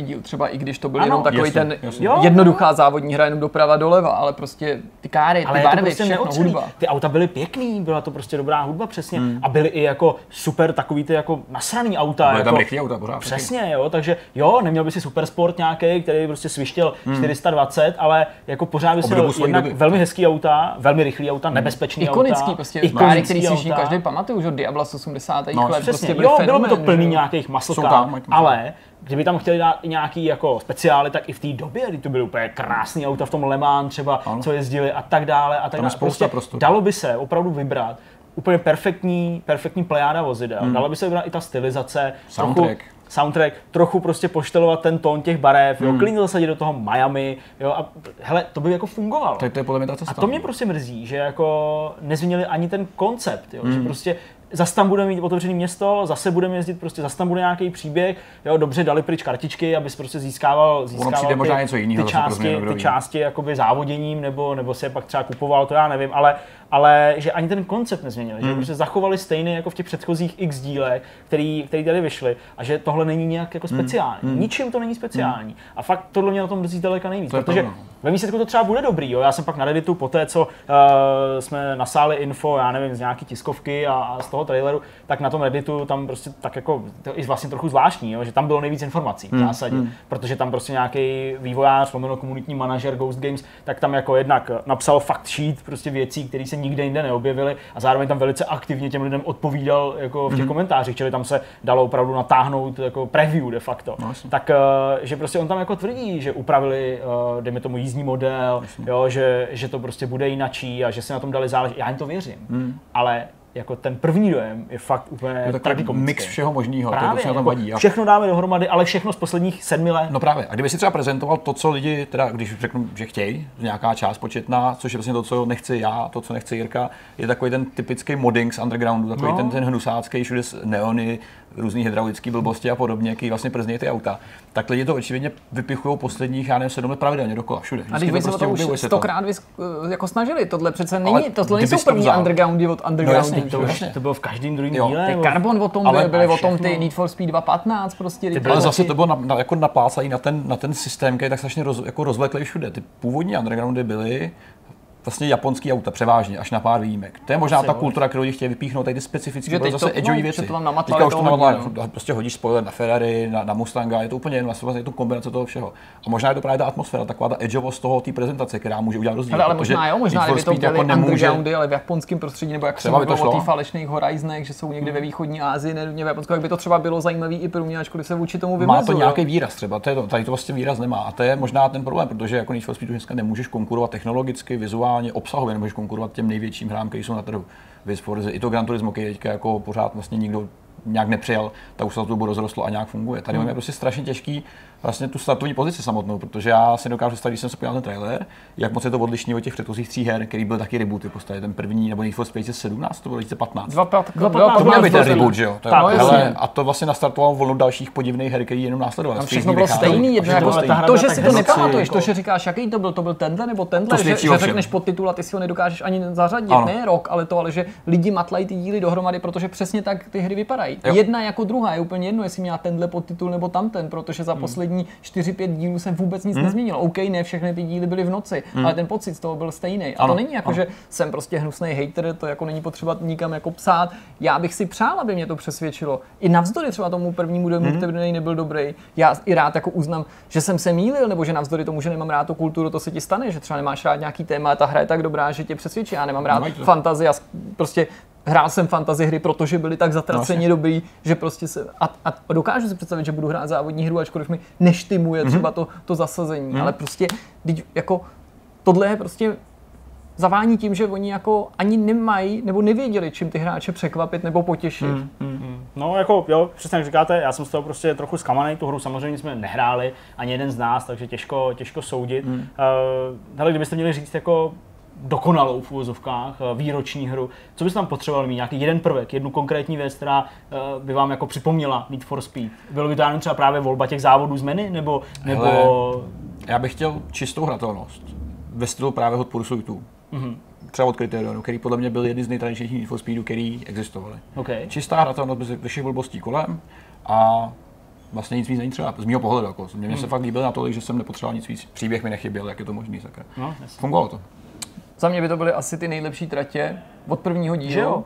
No. Nemusí tam být nutně z každé hry a nemusí tam být z každé hry 10, jsem realista, prostě některý jednotlivě izolovaný, vybraný, taky ty fakt proslulý, prostě jako co já vím, strojky, prostě ten uh, okruh, jak je tam to listí, že jo, žlutý, prostě Jasně, v lese, jak se závodí, prostě tyhle ty ikonický. A líbilo by se mi, kdyby to reflektovalo i historii teda toho automobilismu a jasně jsem realista, nepřed, nepřed, nepředstavuji si něco jako prostě 100 let lítání ve flight simulátoru, hmm. jako že tam hmm. bude prostě první auto, ale prostě to, co je jako v silách hmm. vývářů, nebo to, co je realistický, aby jsme si na ploše těch závodů užili i trochu jako té historie, aby jsme, anebo aby to aspoň teda reflektovalo těch posledních 25 let, hmm. aby jsme si jakoby zažili v té nové grafice ten pocit, jak, te, jak jsme vybírali auta v prvním dílu nebo ve dvojce, kdy prostě McLaren F1 byl prostě sen Hmm. A dneska je to úplně o něčem jiným, když je to třeba taky McLaren, ale jiný. Ten, Rozumíš mi, hmm. aby jsme mohli jakoby zažít ty pocity, vydat se na trať z jedničky, v kárách z jedničky. Hmm. Ne třeba všech, ale jakousi ukázku, takže by se jako ta hmm. atmosféra jako násobila. To by hmm. se mi líbilo. Mně, chyb, mě prostě jako chybí, že, nebo vadí, mrzí, uh, že ten díl opravdu není, já nevím, jo, fabulu nazvaný Need for Speed, prostě 25th Anniversary hmm. Edition, něco, a že v něm prostě není zohledněno Eh, nebo není zohledněn ten začátek mm. žádným způsobem. Jo? Ať už to jsou tratě, jak ty říkáš, mm. třeba zmodernizovaný nebo jako převedený do, do, do, do nové grafiky, ale se stejnou geometrií. Nebo ať už to jsou právě třeba nějaké jako možnosti si tu grafiku skutečně přepnout. Hmm. Jo, prostě ta péče, jako pro ty fan, máme tady 25 let, hmm. krucinál, to je Velká strašně věc. moc, jo. Myslím, že spousta lidí, nás sleduje, těch ani 25 není, jako, jo, takže to je pro ně možná úplně nepředstavitelný, že, že, že je ta hra tady takhle strašně dlouho. A oni to prostě jako hodili do koše. Hmm. A to mě na tom mrzí nejvíc. Protože hmm. ano, může to být dobrá hra, můžeme se u ní bavit, ale Tohle je oslava výročí? Vůbec. To asi není. A to ale... je to nejvíc, co mě prostě na to mrzí. Ono je pravda, že možná bude stačit, když to, bude, když to budou prostě jako dobrý Need for Speed takových experimentálních blbostí, jako byly ty kartičky a podobně v poslední hře. Víš, jako, že ono možná bude stačit, že se prostě vrátí k úplně tradiční věcem. Ale to je, to je prostě toho, málo jak se jako, sérii, že jo? Málo to je, ale jako hele, lidi se s tím možná spokojí. Jo, spokojí. Víš, jako, že, hele, Já si umím představit, že to bude prodávat jako to bude i miliony kusů. Nehledě na to, co chceme, tak se to stejně bude prodávat. No jasně, určitě. to víš, jo. Ale že by třeba stačilo se zbavit těch experimentálních hmm. blbostí a mít úplně tradiční systém vylepšování, tradiční systém prostě nějakého růstu ale to možná bude stačit, že se spokojí zase po té době těch různých jako blbostí s takovouhle jako začáteční věcí. Hmm. Možná, nevím, ale bohužel, no. no. jsou to jenom samozřejmě první dojmy. Já se na to jako těším z principu, jestli na Gamescomu to bude hratelný, pokud se nepletu. Mělo by to být. Bude tam gameplay a mělo by to tam být asi hratelný. Jsme pozvaný, a... že bychom jo. to asi měli mít možnost vyzkoušet. Takže vy to uvidíte, já teda asi ne, ale pak mi jsme řekli, to jaký, to, jaký to bylo. No to je jasný. Super. A řeknu to i vám. Tak jo, no tak dobře, tak to byla taková jenom jako uh, názorová... Upouštění páry. Tak, názorový upouštění páry, přesně tak. My pojďme na rozhovor. Uh, Jirka si uh, povídal s dvěma zástupci Českého studia, které má na kontě hru Type 2, uh, unikátní mix pro mobily, uh, střílečka Tower Defense mm-hmm. záležitost, takže uslyšíte příběh vzniku z těch myšlenek na to a jak to bývá. Takže pojďme na rozhovor. Jak jsme slibovali na začátku, ani v tomto vydání Vortexu nechybí rozhovor. Naši hosté jsou tentokrát hned dva. Jsou jimi Štěpán a Jakub, vývojáři ze studia Scorch Games, Scorch Game Studio, pardon, kteří pracují na hře Type 2. Než se k tomuto tomu projektu dostanu, tak eh, vás samozřejmě pěkně vítám u nás. Ahoj. Ahoj. A obou se zeptám, jak jste se vlastně k vývoji her dostali? No, nejdřív začalo to tím, že jsem hodně, hodně hrál. A hmm. jak jsem hodně hrál, tak jsem eh, začal postupem času, už mi nestačilo jenom, jenom prostě u toho sedět a interagovat s tím. Chtěl jsem trošku vidět, jak to vlastně funguje, na, jak je to těžký a tak dál a jestli bych mohl udělat něco já sám. No, a tak nějak. Já, já jsem se dostal k vývoji her vlastně, jsem od živa tíhnul jakoby k nějaký, k nějaký grafice a podobně, takže ješ, ještě úplně kdysi v Autodesku jsem dělal nějaký animace, nicméně tím, jak prostě doba šla dopředu, tak postupně jsem, jsem předost skrz 2D grafiku k 3D a na grafice je hezký to, že člověk může jakoby na rozdíl od psaného textu někomu zprostředkovat e, svoje myšlenky i vizuálně a tehdy vlastně tohle už jenom jakoby rozšiřilo, mm-hmm. takže to bylo jakoby, že člověk může dát někomu trošku nahlídnout do své hlavy, tak jakoby to byla motivace. Jo, jestli myslíš profesně, kdy jsme začali, Jasně. tak to je až na, to je na díl. Tím jsme trošku nakousli to, co děláte, ale přece jenom určitě to stojí za upřesnění, tak aby hmm. se v tom diváci nestráceli. Jaký jsou vaše úkoly v rámci aktuálního týmu, ale třeba i obecně, co je ta činnost, která, který vy se věnujete na vývoji počítačových her? No tak já jsem programátor. Um, a tak, jelikož jsme malý tým, tak um, vlastně musím být takový generalist. Musím, musím se starat o nástroje, které nám umožňují efektivněji vyvíjet třeba úrovně do té hry a tak dál. A nahrazujeme těma nástrojema vlastně to, že nemáme ten manpower, který bychom potřebovali. Do toho musím řešit grafiku, do, jakoby vykreslování grafiky, do toho musím řešit gameplay programování. Často ty studie mají třeba člověka, který řeší jenom UI. Třeba mm-hmm. ve Witcherovi byl určitě člověk, který dělal inventář. Mm-hmm. Gulička pro inventář a tak dále, quest log a takovéhle věci. A to jsem taky musel dělat všechno já a tak dále. Takže je to takový, jako je to nálož. A pak se musím ujistit, že funguje build, eh, který můžeme nahrát, jakoby sestavení té hry. exáč, řeknu-li třeba na PC, který můžeme nahrát vlastně do toho storu, eh, do App Store nebo Google Play, aby si to lidi mohli stáhnout a zahrát. A to jsou taky vždycky nervy, protože ty data vydání jsou jasně daný a tak a tím pádem ta moje jurisdikce je taková jako hutná. Já dělám hlavně 3D, to je hmm. asi moje nejvíc, nejvíc práce, kterou dělám, protože prostě mm, do hry je potřeba nějaký obsah a na něho málo a jak říkal Štěpán, prostě jsme na to, jsme na to dva. a takže, takže ode mě jde veškerý 3D a pro, pro Type 2 eh, to byl ještě, ještě level design, Hlavně teda jakoby podíleli jsme se na něm oba, ale prostě ideální je, když na tom pracuje jeden člověk, aby to prostě mělo nějakou soudržnost. Takže, takže to bylo taky ode mě. A plus jsem si teda bokem k tomu musel přibrat sound design, o kterém jsem na začátku vývoje nevěděl vůbec nic. Mm. Ale někdo ho dělat musí a přece jenom eh, Štěpán už toho má dost, takže sound design padnul na mě. Takže, takže, a navíc možná má k tomu blíž, protože to je taková jakoby kreativní záležitost.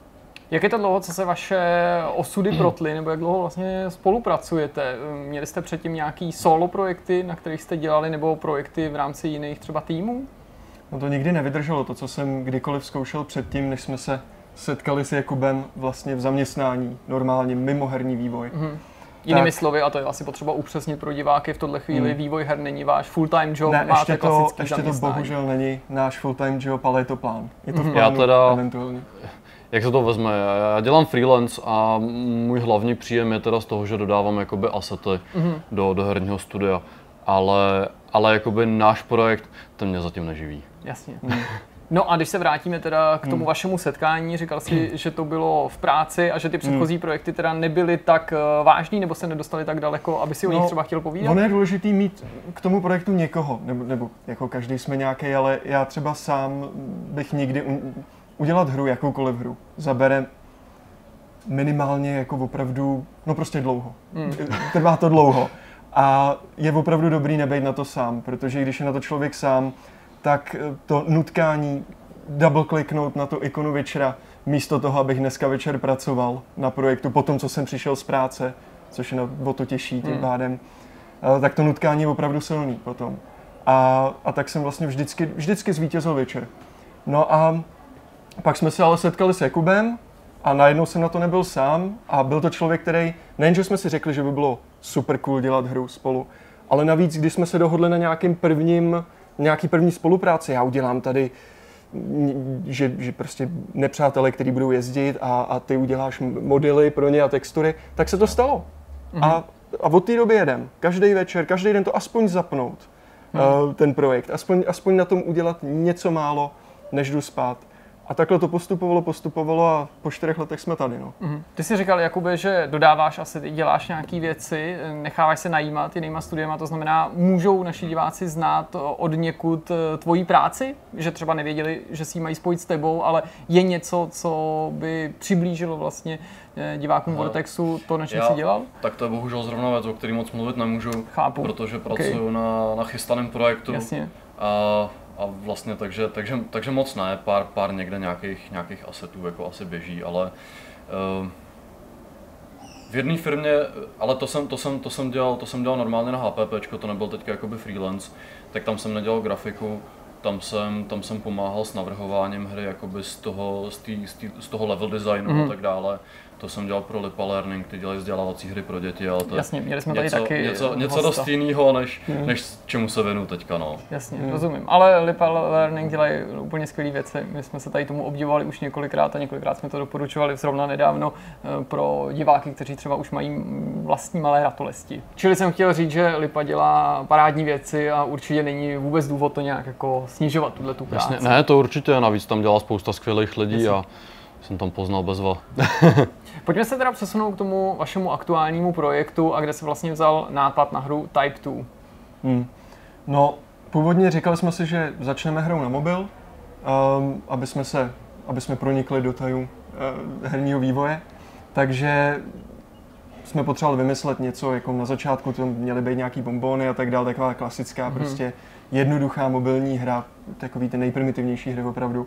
To se divím, A- protože eh, vždycky tady slýcháme ty příběhy, nebo ne vždycky, ale často o těch začínajících No, ambiciozních jasně. autorů, kteří se hned pustí do survival MMOčka ideálně, ve kterém je obří chtěli otevřený jsme- svět. Už skoro jsme začali rozumně, ale nakonec jsme to skrečli Mhm. a, a změnili jsme plán, řekli jsme si, obří bosové, first person shooter, prostě něco, co na mobilu lidi si jen tak nezahrajou opravdu. Vlastně uděláme PC hru na mobily. No a tak nějak, a, a měnili jsme to v průběhu, no ale v, v zásadě skončili jsme u toho, že teď, jak to vychází, tak je to prostě first person shooter krosnutý s tower defensem. Eh, Je to jako Sanctum na PC, nebo Orcs Must Die, nebo Dungeon Defenders, podobný těmhle těm hrám. A takže, tak, takže jo, no, prostě akorát na mobily. Venku je verze pro Android, Hmm. už pár týdnů. Eh, Za dva dny, z našeho pohledu, jestli to říkám správně, vychází iOSová verze. Jak se daří té Androidí verzi? Jaký jsou hodnocení, jaký jsou stažení? Nemyslím, nemusíte samozřejmě se dělit o přesný Jasně. čísla, spíš jaký je opravdu to přijetí obecný. To přijetí. No v zásadě, abych to řekl takhle.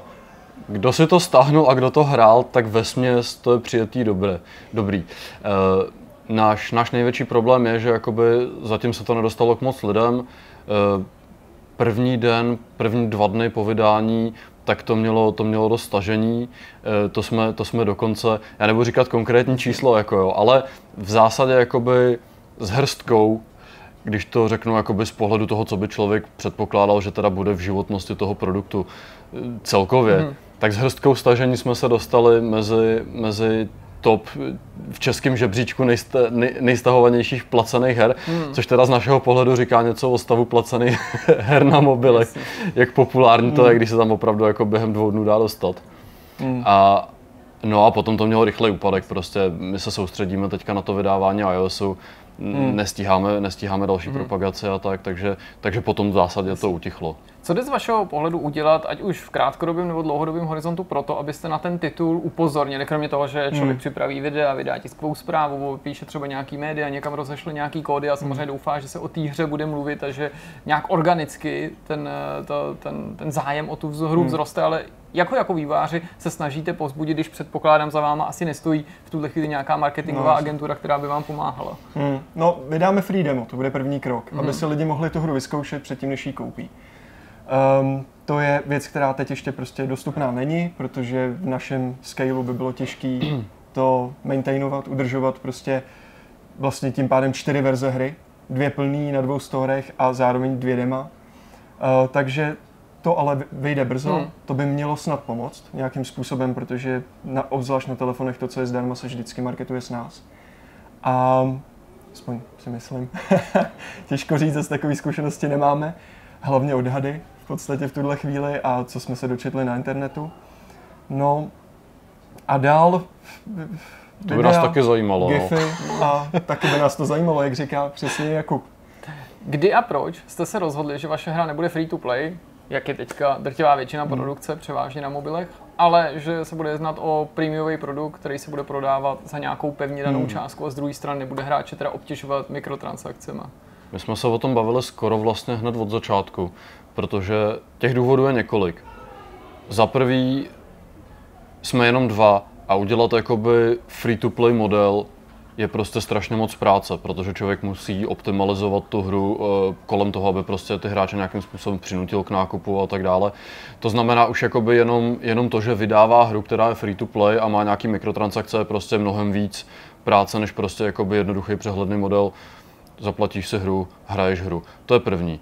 Druhý, nelíbí se nám optimalizovat hru kolem toho vlastně, jakoby člověk musí udělat hru a pak řekne, takhle funguje hezky a teďka bych ji trochu zmrzačil, aby jsem prostě lidi víc motivoval třeba k tomu nákupu a tak. A my jsme si říkali, jasně, samozřejmě bychom byli rádi, kdyby ta hra byla úspěšná, kdyby vydělala, ale nemyslím si, že to je pro nás jakoby minimálně pro ten první projekt taková jakoby alfa omega, kdybychom si řekli prostě, jak to říct, nechcem to prostě takhle uprasit, no. Hmm. Líbí, líbí se nám prostě udělat to, udělat to poctivě. Ze staré školy jsme zvyklí prostě ještě, ještě na dosovky a tak a prostě člověk si koupí hru a hraje hru. A to tak přijde správně. tak. Ten, ten, podle mého názoru hráč by prostě během toho, co hraje hru, ať už na jakýkoliv platformě, Um, ne, neměl by všude vidět jako dolarový znamínko nebo, Hmm, hmm. nebo hmm. prostě nějaký, nějaký měny a, a navíc vyloženě vím, že nechcem dělat ani jeden z nás v- trávit večer vymýšlením toho, no a kterou bychom přidali ještě další měnu, kterou vlastně odabstrahujeme skutečný peníze těm lidem dostatečně natolik, aby nám dali co nejvíc těch peněz, protože mnohem snazší utratit tisíc krystalů než 10 dolarů například. Takže to prostě nechcem dělat. Vyloženě to nemáme rádi, takže i kdyby, i kdyby Type 2 měl být flop kvůli tomuhle rozhodnutí, kvůli tomu, že to je prem, premium hra, my se toho nevzdáme. Je to premium hra, premium hra to měla být od začátku, už v prvním okamžiku, kdy jsme o něm začali uvažovat a pre, jako premium hra umře. I když to není váš full-time job, dá se mluvit o nějakých nákladech? Dá, dají se Hmm. vyčíslit ty náklady? Uvažovali jste vlastně o tom, kolik jste do té hry investovali, i kdyby to nebylo nutně jako Hmm. otevřít peněženku a koupit, já nevím, konkrétní software, zaplatit někomu, plácnu jo, za zvuky nebo něco takového, třeba jenom na, na, na ušlým zisku. Já, mě nezajímá Hmm. ta částka, ale spíš jako je to něco, co musíte i na samém začátku brát v úvahu, když pak jako koukáte, jak ty peníze třeba na druhé straně přichází, kdy Hmm. to vlastně začne být ziskový projekt z, váš, z vašeho pohledu? Já si nejsem úplně jistý, jestli bych jsem řekl přímo od začátku. Mm-hmm. Protože na začátku, když se prostě potká pár lidí, ať už je, nebo i solo člověk nebo tohle, tak v zásadě si myslím, pokud je majitelem PC, tak asi žádný velký náklady nemá. S výjimkou teda jakoby časových a morálních. Jak se člověk chce ohodnotit, to nevím prostě no.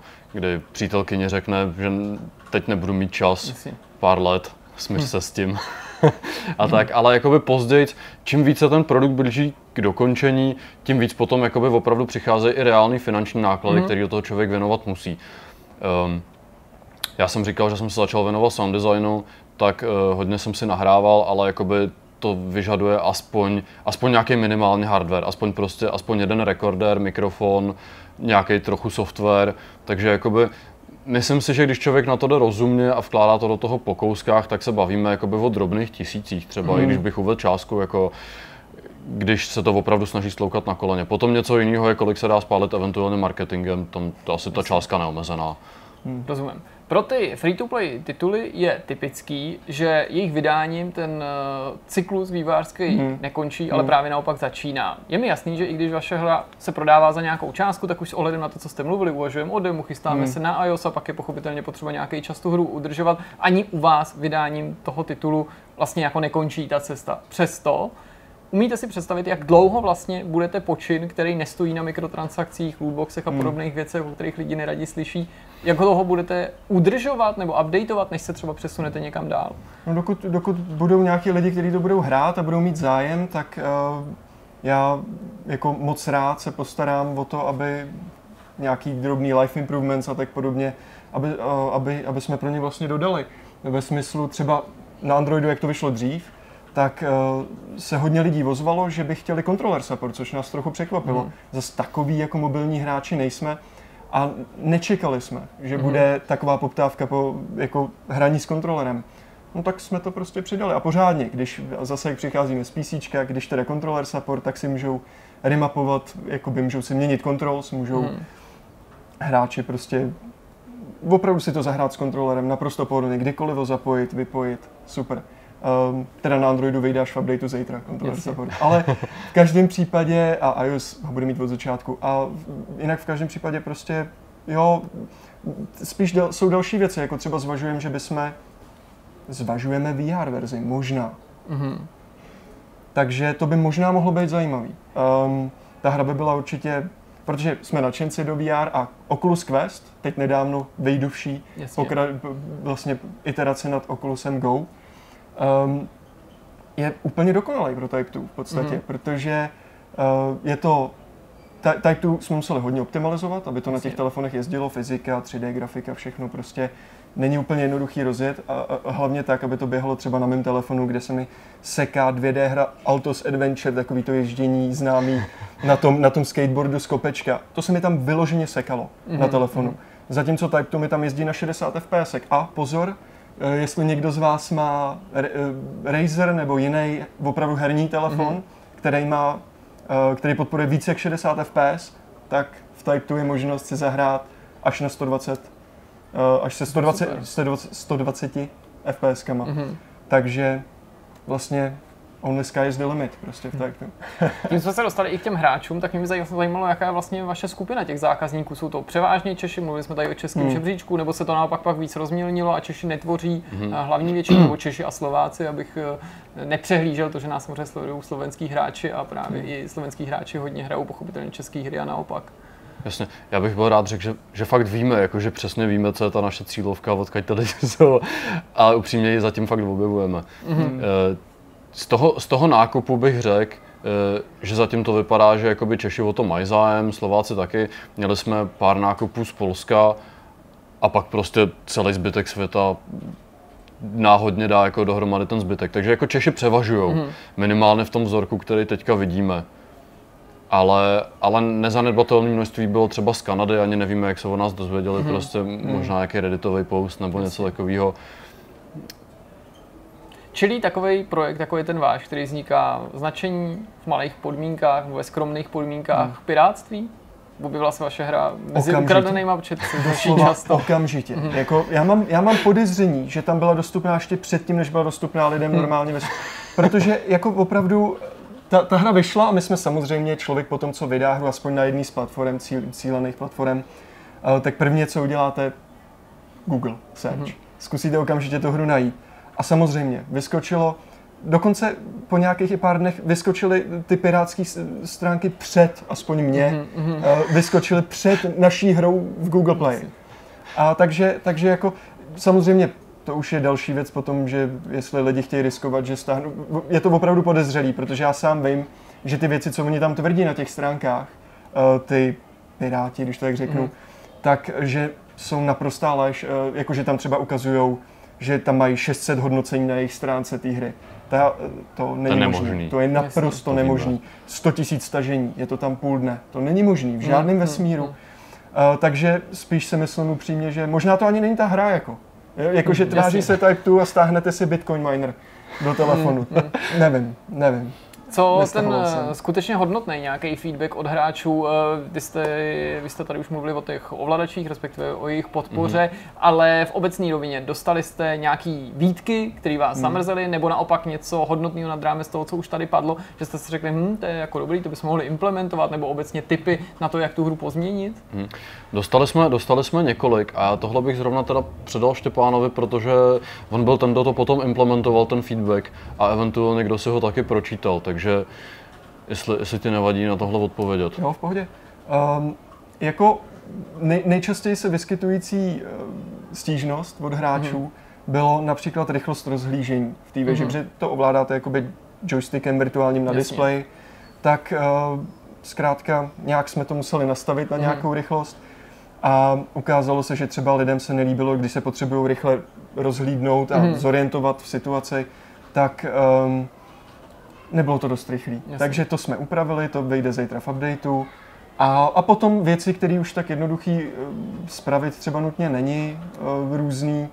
A to už bylo takový, ale ne, že by si na to jako stěžovali všichni, spíš jako tu a tam někdo, že třeba některým lidem to přišlo jako mix first person shooteru a tower defenseu jako neúplně zajímavý, což je v pořádku. Jako, Ale to je DNA té hry, to už to, asi to je nebo, DNA té hry, to nezměníme. Tak, tak už to je Nebo- prostě. Nebo a, a to je riziko, bohužel, když vlastně mixujete žánry, že prostě vždycky se najde pár lidí, kterým, který by chtěli trochu víc reprezentovaný tenhle žánr Mhm.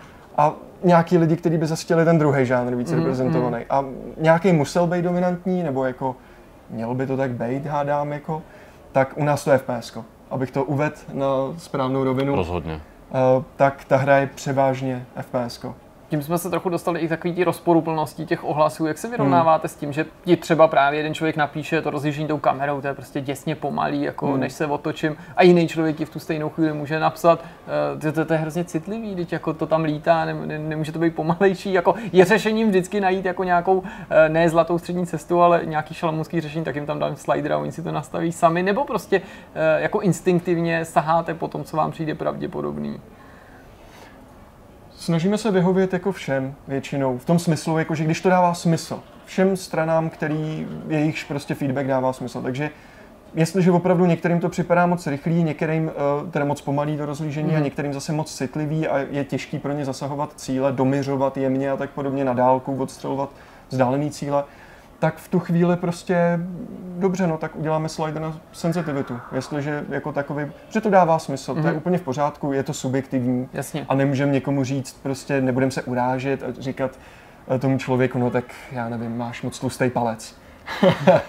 to prostě, tak, tak vyhovíme, není problém, od toho jsme tady. No, problém, jestli můžu, pro, problém, kde, kde to moc řešit nemůžem, Hmm. tak eh, třeba i, i mezi známejma, nebo potom i jakoby s lidma z netu, tak třeba jako problematický je feedback na obtížnost, jako.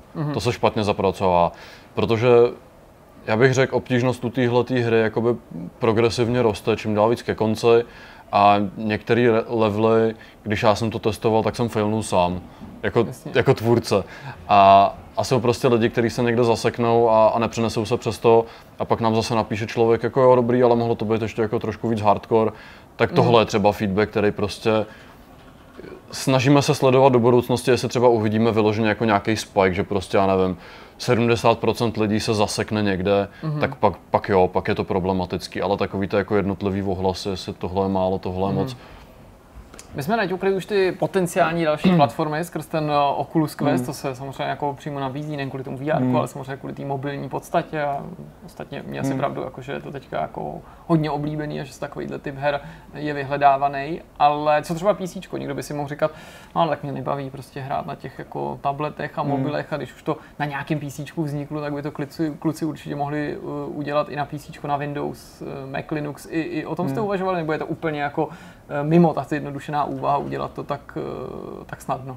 No, jako přemýšleli jsme nad tím, ale problém s PC, nebo jakoby Uh, problém je ten, že to, je to prostě hra pro telefony a lidi na PC, aspoň z mojí zkušenosti, většinou moc dobře hry z telefonů nepřijímají. Jako hlavně kvůli tomu, že nechtějí, aby se jim tam spaly mikrotransakce a tak podobně, což my stejně nemáme. A, ale jako mm, nejsme si úplně jistý, ta, ta hra byla opravdu udělaná na to, uh, udělaná na telefonu mm-hmm. prostě, v zásadě, především. A ještě bude hratelná na Android TV a tak podobně, ale, ale jako je to udělaný možná s kontrolerem, jako to ovládat a tak, ale prostě když už máte to nabušený PC doma, já nevím, upří, když budu úplně ruku na srdce, tak v tu chvíli nahazuju Duma 2016 a, a jako nevím, myslím si, že jsou tam lepší, lepší volby na PC, když budu úplně upřímný. Na telefonu ovšem, hands down.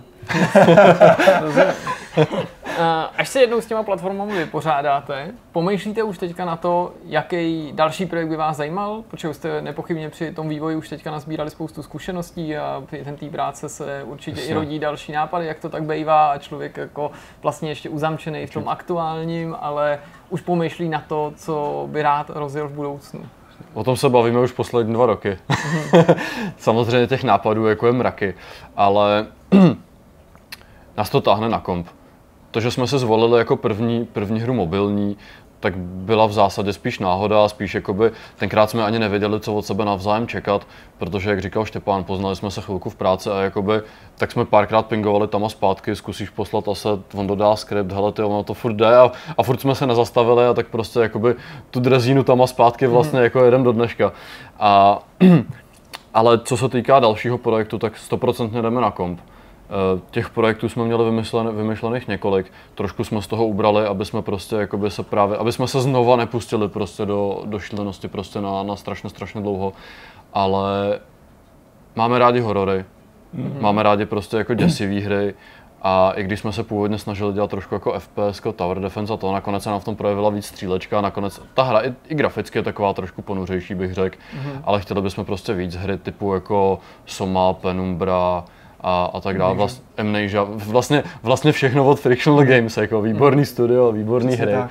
Takže, takže další projekt 100% bude nějaká, nějaká hororová adventura na, na komp. Tak rád bych teďka uh, ctil, že je to nějaký budoucí tajemství, přesto nemůžu se nezeptat, protože horory jsou i náš oblíbený žánr, myslím tím nejen můj, ale i Zdeňka a Petra, co spolu Vortex děláme.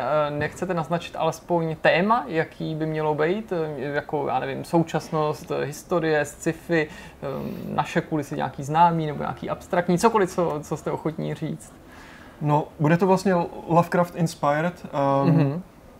um, first, first person survival hororová hra a bude to, bude to bomba. Jako máme opravdu plány prostě, no samozřejmě, eh, necháme vás potom všechny Jasně.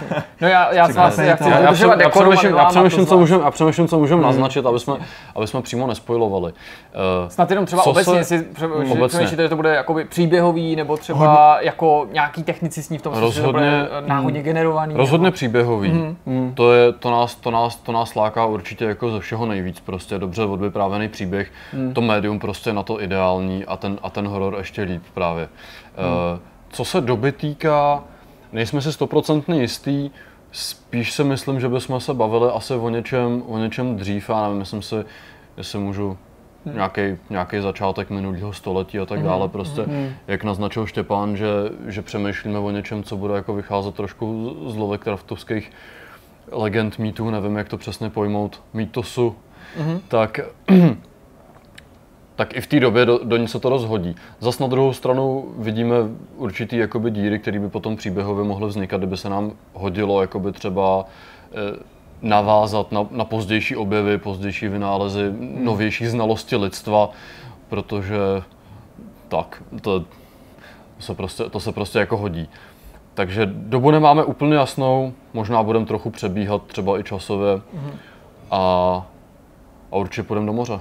No, zní to moc zajímavě, ono to není nikdy dost, to vám, to vám samozřejmě chválím a určitě se i mezi našimi diváky najde spousta zajímavých fanoušků nejen strašidelných her, ale právě třeba Lovecrafta nebo Mýtu Cthulhu, takže to je, to je pecka, to rádi slyšíme. Když se vrátím eh, závěrem k nějakým obecnějším tématům, eh, často se říká mezi vývojáři, nebo já mám aspoň takový ten pocit, když se s nima bavíme, a budu jenom takové to, to interpretovat nebo parafrázovat, že vlastně i vznik eh, malé hry, nebo průměrné hry, nebo hry, která neudělá žádnou velkou díru do světa, je zázrak. Protože zázrak je to, že se to podaří dokončit, že zázrak není jenom uh, hra typu zaklínač, protože je dobrá, protože je velká, protože prostě No, stála spoustu peněz a dělala na ní spoustu lidí, ale právě uh, v podstatě ta schopnost a ochota dokončit jakýkoliv projekt. Vy po tom vašem společném snažení, který jste tady nějakým způsobem právě celou tu dobu toho našeho povídání popisovali a tlumočili, uh, máte ten pocit taky, že je, je vlastně na tom nejobdivuhodnější to, že na začátku nebylo nic a na konci, že něco je a že jste to na té dlouhé cestě nevzdali?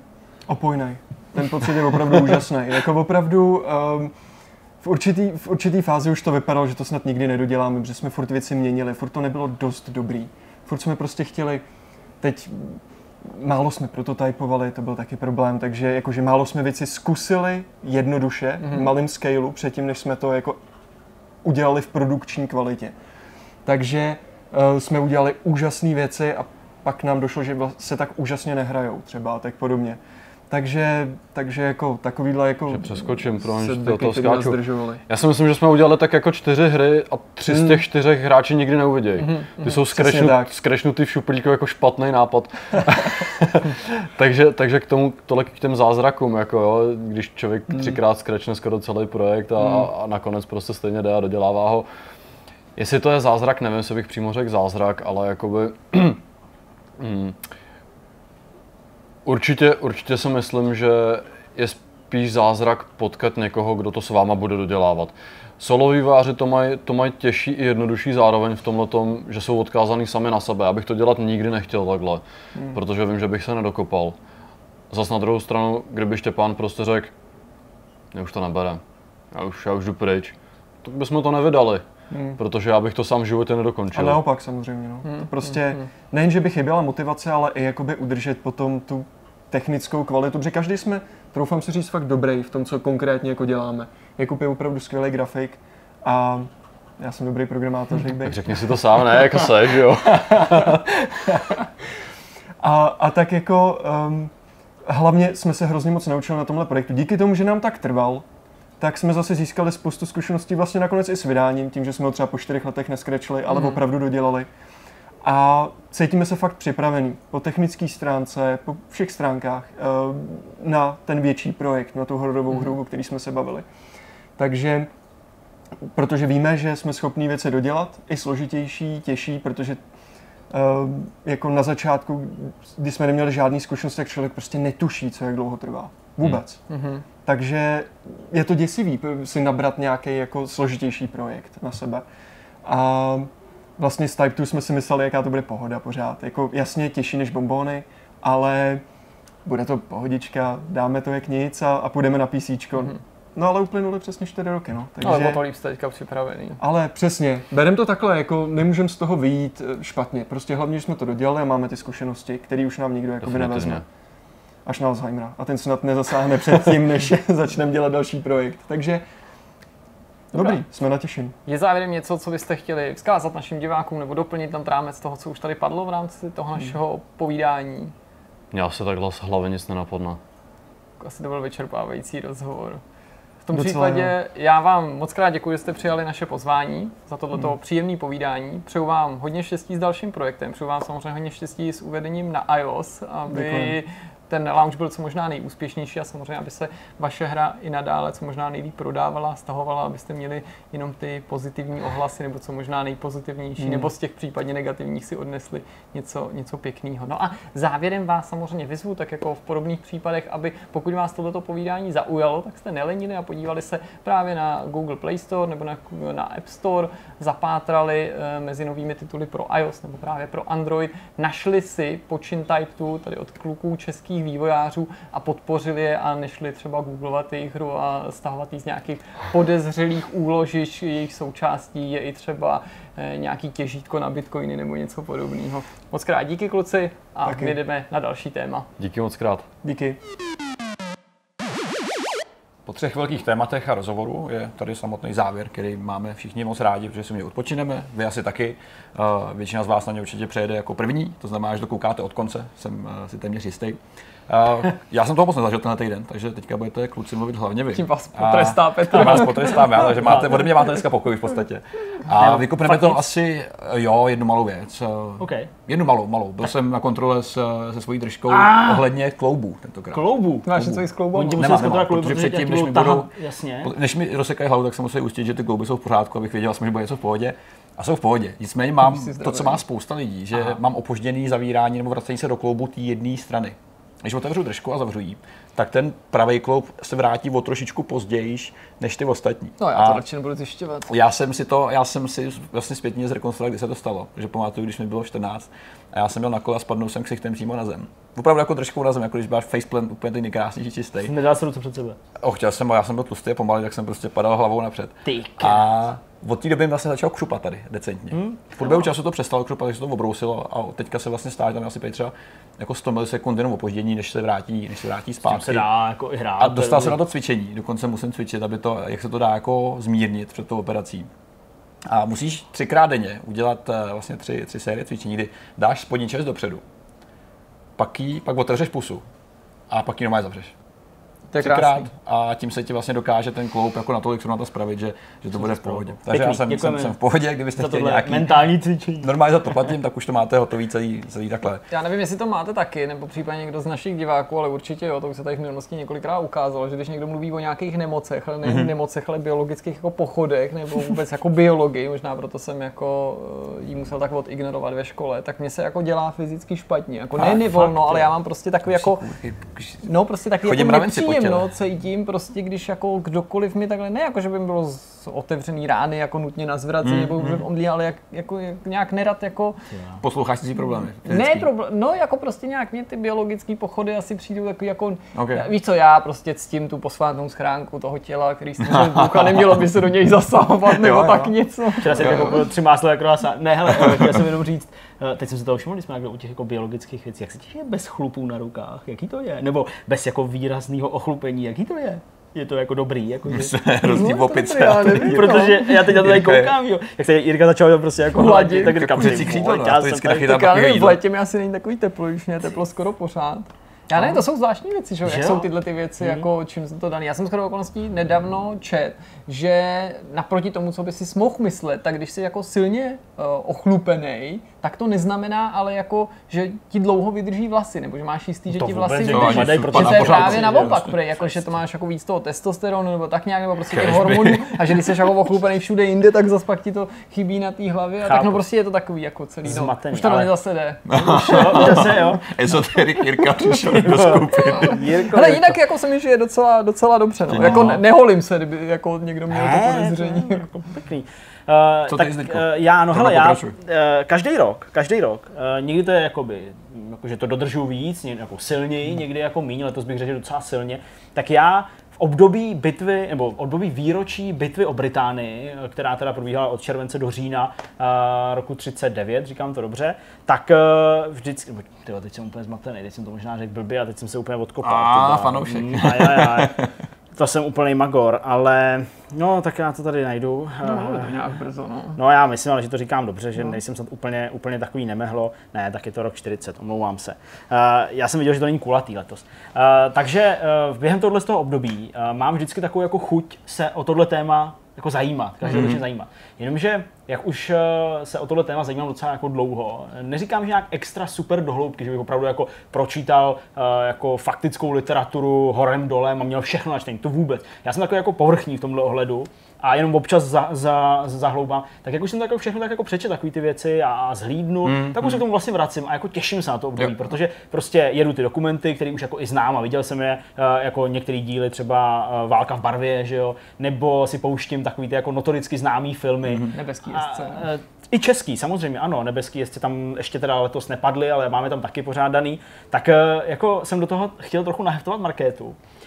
Už vám teda říct, že jako v kombinaci s její takovou určitou jako citlivostí na nikoliv eh, biologický témata, ale na témata právě jako válečný, nebo když je někomu prostě křivděno, nedej bože, ubližováno do takové míry, že by prostě hmm. uh, tam byli mrtvoly, tak jí se to jako hrozně dotýká. Jo? Ona jako to chce sledovat, jakože protože fungovali jsme na Schindlerův seznam, chce to vidět, protože je to jeden z jako nejlépe hodnocených filmů, že jo, a prostě uh, získal spousty, spousty ocenění a tak dále, a tak dále. Takže ona to jako, jako vytrvale sleduje, ale prostě půlku toho propláče. Jo? Takže já si vždycky cítím jako tak hrozně jako špatně, že na to koukám sám, ale uh, letos, i možná protože jsem si pořídil ten velký telefon, tak jsem jako už značnou část odsledoval věcí na mobilu. Mm-hmm. A můžu vám teda říct, že to je jako fakt strašně zvláštní, jet metrem a sledovat třeba pianistu. A teď na několik dní jsem to měl rozdělený, to už to to dokoukám. nevadí, Pravá protože- pěta prostě protože už na iPhoneu.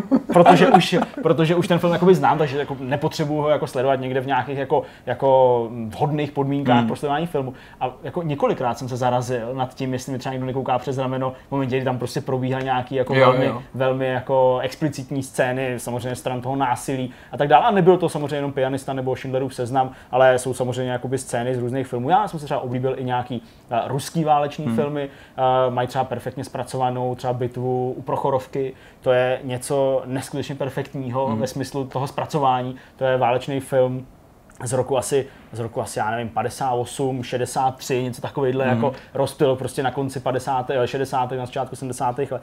A je to prostě jako úžasný to sledovat, jak i v té době byli prostě schopní udělat jako velkou kinematografii, mm. jo, samozřejmě nemá to taky efekty nebo něco takového, ale třeba ta, ta jako finální bitva, kdy prostě tam jako sjíždějí z kopce ty tanky s těma rozsvícenýma světlama, mm. jo, i zvukově je to velmi pěkně. Jak jsem vždycky říkal, jako sledujete někdo mě přes rameno, jako myslí si, že nějaký jako, jako blbeček a úchyl, tak, eh, tak, eh, tak prostě jako je to jako zvláštní a uh, i ten návrat, já jsem teďka, jsem, teďka jsem třeba jsem se konečně i dostal ke knížkám, uh, které se týkají jako letců, který jsem třeba dřív jako nečetl, takže uh, jsem si četla nejenom o Fightlovi a, a, a o, o, o, o tý jako jeho, uh, je- jeho peruti, ve který lítal, ale třeba i o polských pilotech, uh, jejichž jména uh, nám asi tady v Čechách příliš neřeknu, ale vlastně to byly taky jako velký hrdinové, že jo, prostě národní. Tak je to, je to jako takový zvláštní období, nostalgicko, smutno, hmm. patrioticko, hmm. nevím něco a jako nechci říct, že si to užívám, protože je to prostě dokument nebo dokumentární a, takový jako můj vlastní cyklus a, týkající se největšího moderního konfliktu,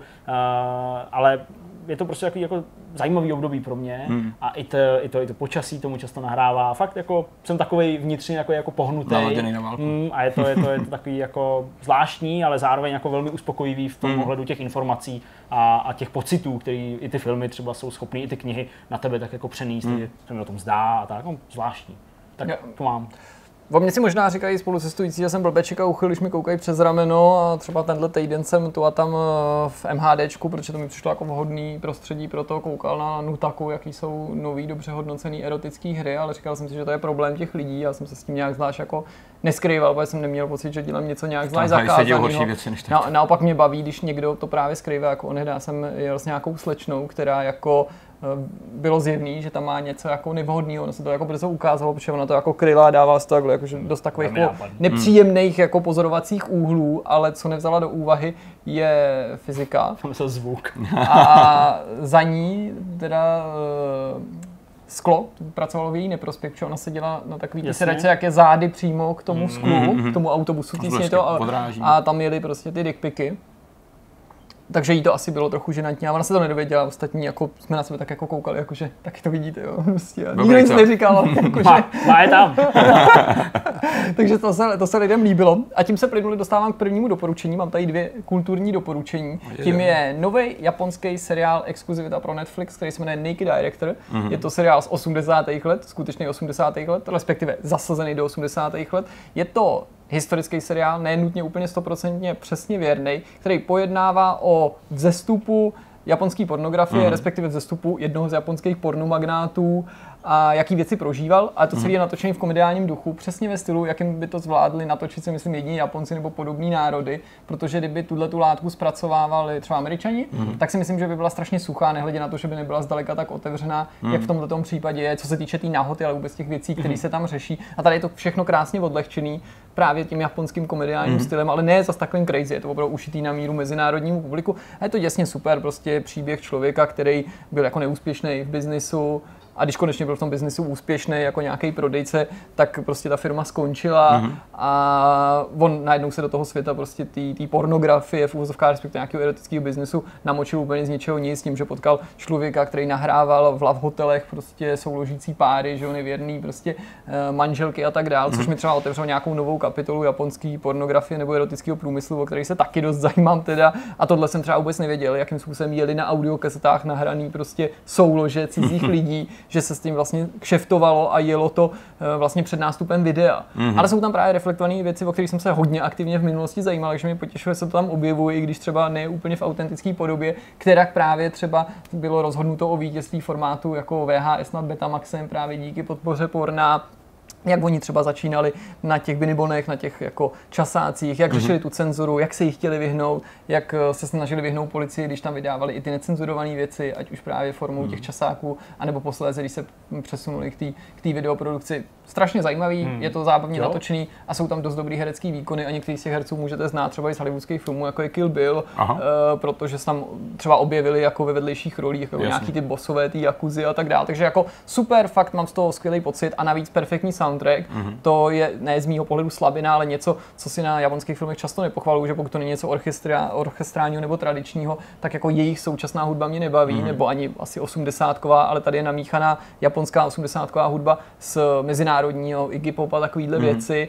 A hrozně dobrý songy jsou tam nakoupený, které hrajou na pozadí různých těch bláznivých scén, takže mě to baví a přitom je to vkusný, jakože byste se na to v podstatě mohli dívat se svojí mámou, pokud už jste oba dospělí, nebo Hmm. máma vaše asi je dospělá, pokud vy jste dospělí taky, aniž byste se museli jako uh, ošívat nějakého. Chci tím říct, že je Hmm. to prostě jako zpracovaný dobrým, dobrým způsobem, i když jako to pojednáváme o něčem tak pikantním. Vřelý doporučení. A podobně bych chtěl doporučit uh, ještě dokumentární seriál, minisérii, která je u nás eh, na české televizi. Česká televize ji dává. Je to, myslím, tak dva, tři roky starý, není to úplně nový. U nás je to rozsekaný asi do čtyř dílů, ale existuje to i ve dvoudílné podobě. Jmenuje se to Walt Disney od Myšáka k Disneylandu, aspoň myslím, nebo tak nějak, nebo Disney Worldu. Uh, a je to prostě příběh Walta Disneyho, ale samozřejmě i toho studia Disney, který už jsem tady v minulosti říkal, že v mnoha, z mnoha důvodů různých obdivuju. Mě sice baví spíš ta 80 historie, to není kvůli nějak že fixaci na 80. léta, ale tam mě bavila ta renesance. Tohle to je samozřejmě ty začátky a, a ten mm, ten eh, 30. 40. let, tam myslím, že to končí někde v 50. max 60. letech, ale třeba příběh Sněhurky, který, o kterém pojednával druhý díl, mm-hmm.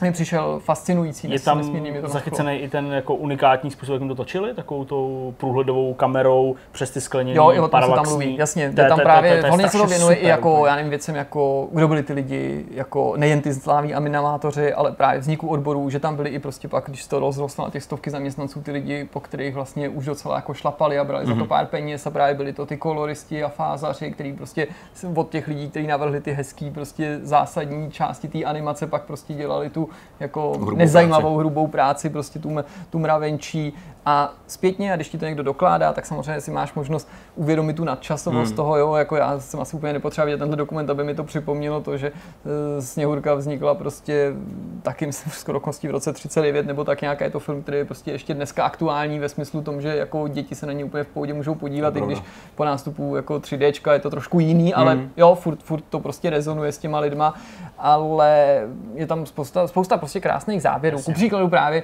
jak uh, vodili živý zvířata už tehdy v těch 30. letech do ateliérů, Jasně, aby... aby je mohli na to no. sníhat, jak herečky tam, nebo herečka tam tancovala a oni sledovali hmm. záhyby, jak prostě zpomaleně nechávali rozbíjet okna, aby viděli hmm. pohyby, tříštění, všechno. Prostě je na tom vidět, že my si často myslíme, nemyslím nutně my nebo diváky někoho konkrétně, ale obecně ta společnost, že prostě jsme spolkli prostě Šalamounovo něco a že prostě všechno jsme vymysleli teď a že teď hmm. jsme takový jako puntičkáři a všemu rozumíme. A to je jako ekvivalent třeba jako Burianovy tvorby hmm. na poli jako no, dinosauři a takový, nebo prostě jasně. prehistorie. To není pravda. Ty lidi prostě před jako třeba stovkou let dokázali být jako stejně poctiví, hmm. do hloubky bez nějakých internetů a našich znalostí, prostě nesmírně jako inovativní a no. vymýšleli prostě věci, jak posunout ten, ten, ten průmysl a kulturu někam dál hmm. jako způsobem, který jako se minimálně vyrovná tomu našemu, hmm. pokud ho v některých ohledech nepředčí už proto, že to byli ty průkopníci, ty pionýři. A prostě já na tyhle věci krát koukám, protože mi to jako ukazuje mě v obyčejnému člověku, jak ty jako géniové v různých oborech lidských hmm. činností, prostě to lidstvo jako normálně jako vždycky někam katapult, to hmm. fakt jako úplně nárazově posunou. Někdo to tam komentoval údajně v těch 30. letech z dobový, v dobové recenzi tak, že i kdyby se o, nebo že už o té generaci, co tehdy žila, a to přesně platí. Nemůže říct, byla, že byla jenom špatná, nebo že se dopustila jenom špatných věcí, válka, krize a tak dál, protože vznikla Sněhurka a teď nevím, Pinokio nebo Bambi a toto přesně jako ilustruje, ačkoliv je to ta, ta hmm. nadsázka. Jo, určitě. Jo, určitě s tím souhlasím. Ono navíc eh, nemusí být nutně na ploše 100 let, ale jakoby často lidi zapomínají, že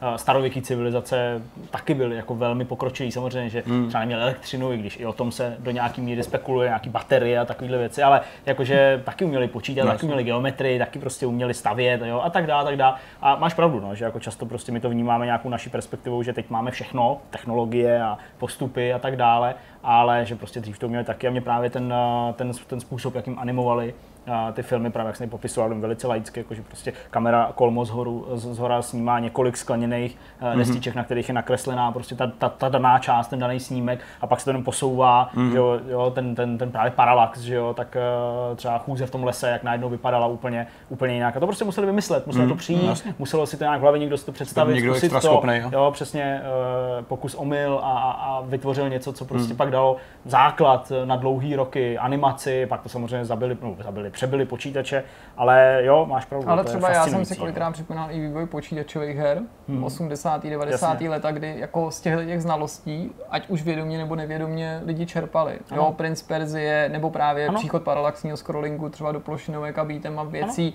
ano. že hmm. do určité míry se ta historie starší. opakovala, ano, nebo uh, lidi vlastně znova přicházeli a objevovali na ty stejné techniky. To ostatně v tom mým oblíbeném dokumentu, což je jiný o, o, o Disneyovkách, to se jmenuje Probuzení šípkový uh, růženky, myslím, hmm je právě to postavený na tom, a to tam doslova ty animátoři říkají, že Disneyovky byly prostě na vrchu v těch 30. a 40. letech a pak to úplně zapomněli. A to není jako, že ty Disneyovky byly horší, ale oni technicky a technologicky zhoršili, propadli a v těch 80. proto je to mý oblíbený téma, se to jako znova naučili a hmm. posunuli hmm. to někam dál. To je jako bizarní, že podobně jako přesně, když si připomínáte ten starověk, jo, že lidi prostě ve starověku měli splakovací hajzl nebo topení a pak, a pak, pak, pak stovky let tak přesně no. jakoby na, nadsázka, že jo, v těch 80. letech vlastně jako zjistili ty vole, teď my jsme to teďka jako 30 let dělají úplně blbě, teď se hmm. podívejte, mm. že to Walt Disney prostě ve 30. letech dělal líp než my teď, teď my jsme to jako zapomněli, to umění mm, animace. Tak, no. mm, super, no, tak uh, dobrý typy to byly, určitě jo. Mm. Uh, Petr teďka už je určitě hlavou na Gamescomu, ne, nebo něco takového. Mm-hmm. Ono totiž je dneska pondělí, pokud to všechno sledujete správně. A my v tuhle chvíli, kdy vy sledujete tohle video, tak jsme s Jirkou pravděpodobně už na cestě na Gamescom, hmm. kam letíme společně. Uh, Honza zůstává jako schopný backup tady uh, v Čechách, to znamená, že se bude starat o to spravodajství textový a bude vykrývat ty momenty, kdy my s Jirkou budeme nasávat informace přímo na výstavišti. Máme poměrně nabitý program, bych řekl. To je brutální, úplně nej, nejnahuštěnější dva dny, co jsem kdy viděl. Budeme tam dva dny, na to už taky Jirka tady vlastně sám takhle odpověděl. Ve čtvrtek brzy brzy ráno letíme zpátky, budeme tady vlastně v 9 a půl, nevím, něco takového, o půl desátý, čili, čili pak vlastně hnedka půjdeme do práce asi. A uh, ještě vlastně jsme úplně nevyřešili, jestli příští vidcast bude nebo nebude, ale máme takový zajímavý plán, který Backup kdyby plán. vyšel, tak by byl fakt docela dobrý. Mm. Nechci úplně slibovat No, tady, ale, ale... můžeme asi říct, že Petr Že by vlastně se ho- bude na, na Gamescomu taky. No. Tak se eh, měl by se toho všichni. plánu samozřejmě účastnit i Petr, protože bychom se chtěli na tom Gamescomu potkat a natočit takový speciální Gamescom díl vidcast, který bude třeba trochu kratší, ale bude o to unikátnější, že Hmm. bude natočený právě v Německu, že tam bude i Petr, protože Petr tam jede samozřejmě eh, pracovně, eh, tak jako tam jedeme my, ale ne s Vortexem, jinou prací. ale za trochu jinou Já prací. jsem byla takový hře, jako fakt A- nějakých Čechů. Přesně tak, takže, takže možná tam něco vznikne Hmm. takovýhleho a snad si tenhle ten týden užijete společně s náma. Mm, Těch videí bude asi víc, než by normálně bylo, protože budeme přímo na místě a budeme se snažit to vytvářet. A, a tak. Že to bude brutální tlačenka, i v těch dojmech, první dojmy, ty První- od dojmy, prostě, no, fakt? můžete nám dobrý den popsat, prosím, vaší hru. No, ne, nepojďte se tím, ani. pod tím tvůj, tvůj titulek spárchan, který budeme říkat Petr tracker. Tracker, že jo. A všechny ty generické otázky, co všichni pokládají, ti položíme tím, co se my jim snažíme. tam čem- je vaše hra dobrá? Jak byste popsal vaši Nejlepší hru? prvek na naší hře. Jirko, Co máte neptej se rád na mě. vaší hře? Neptej se mi na ty věci, Jirko, já už musím jít na záchod. Tak jo, no tak fajn, tak uh, užívejte týdne, uh, sledujte Gamescom u nás na Vortexu a snad to bude stát za to a uvidíme se buď to v pondělí ve vidcastu příští, a nebo nějak někdy. No prostě někdy. Ještě se uvidíme takhle. Tak, to je docela, To je dobrá, docela to je docela dobrá nadějná, nadějná vyhlídka. Mějte se moc hezky. Ahoj. Ahoj.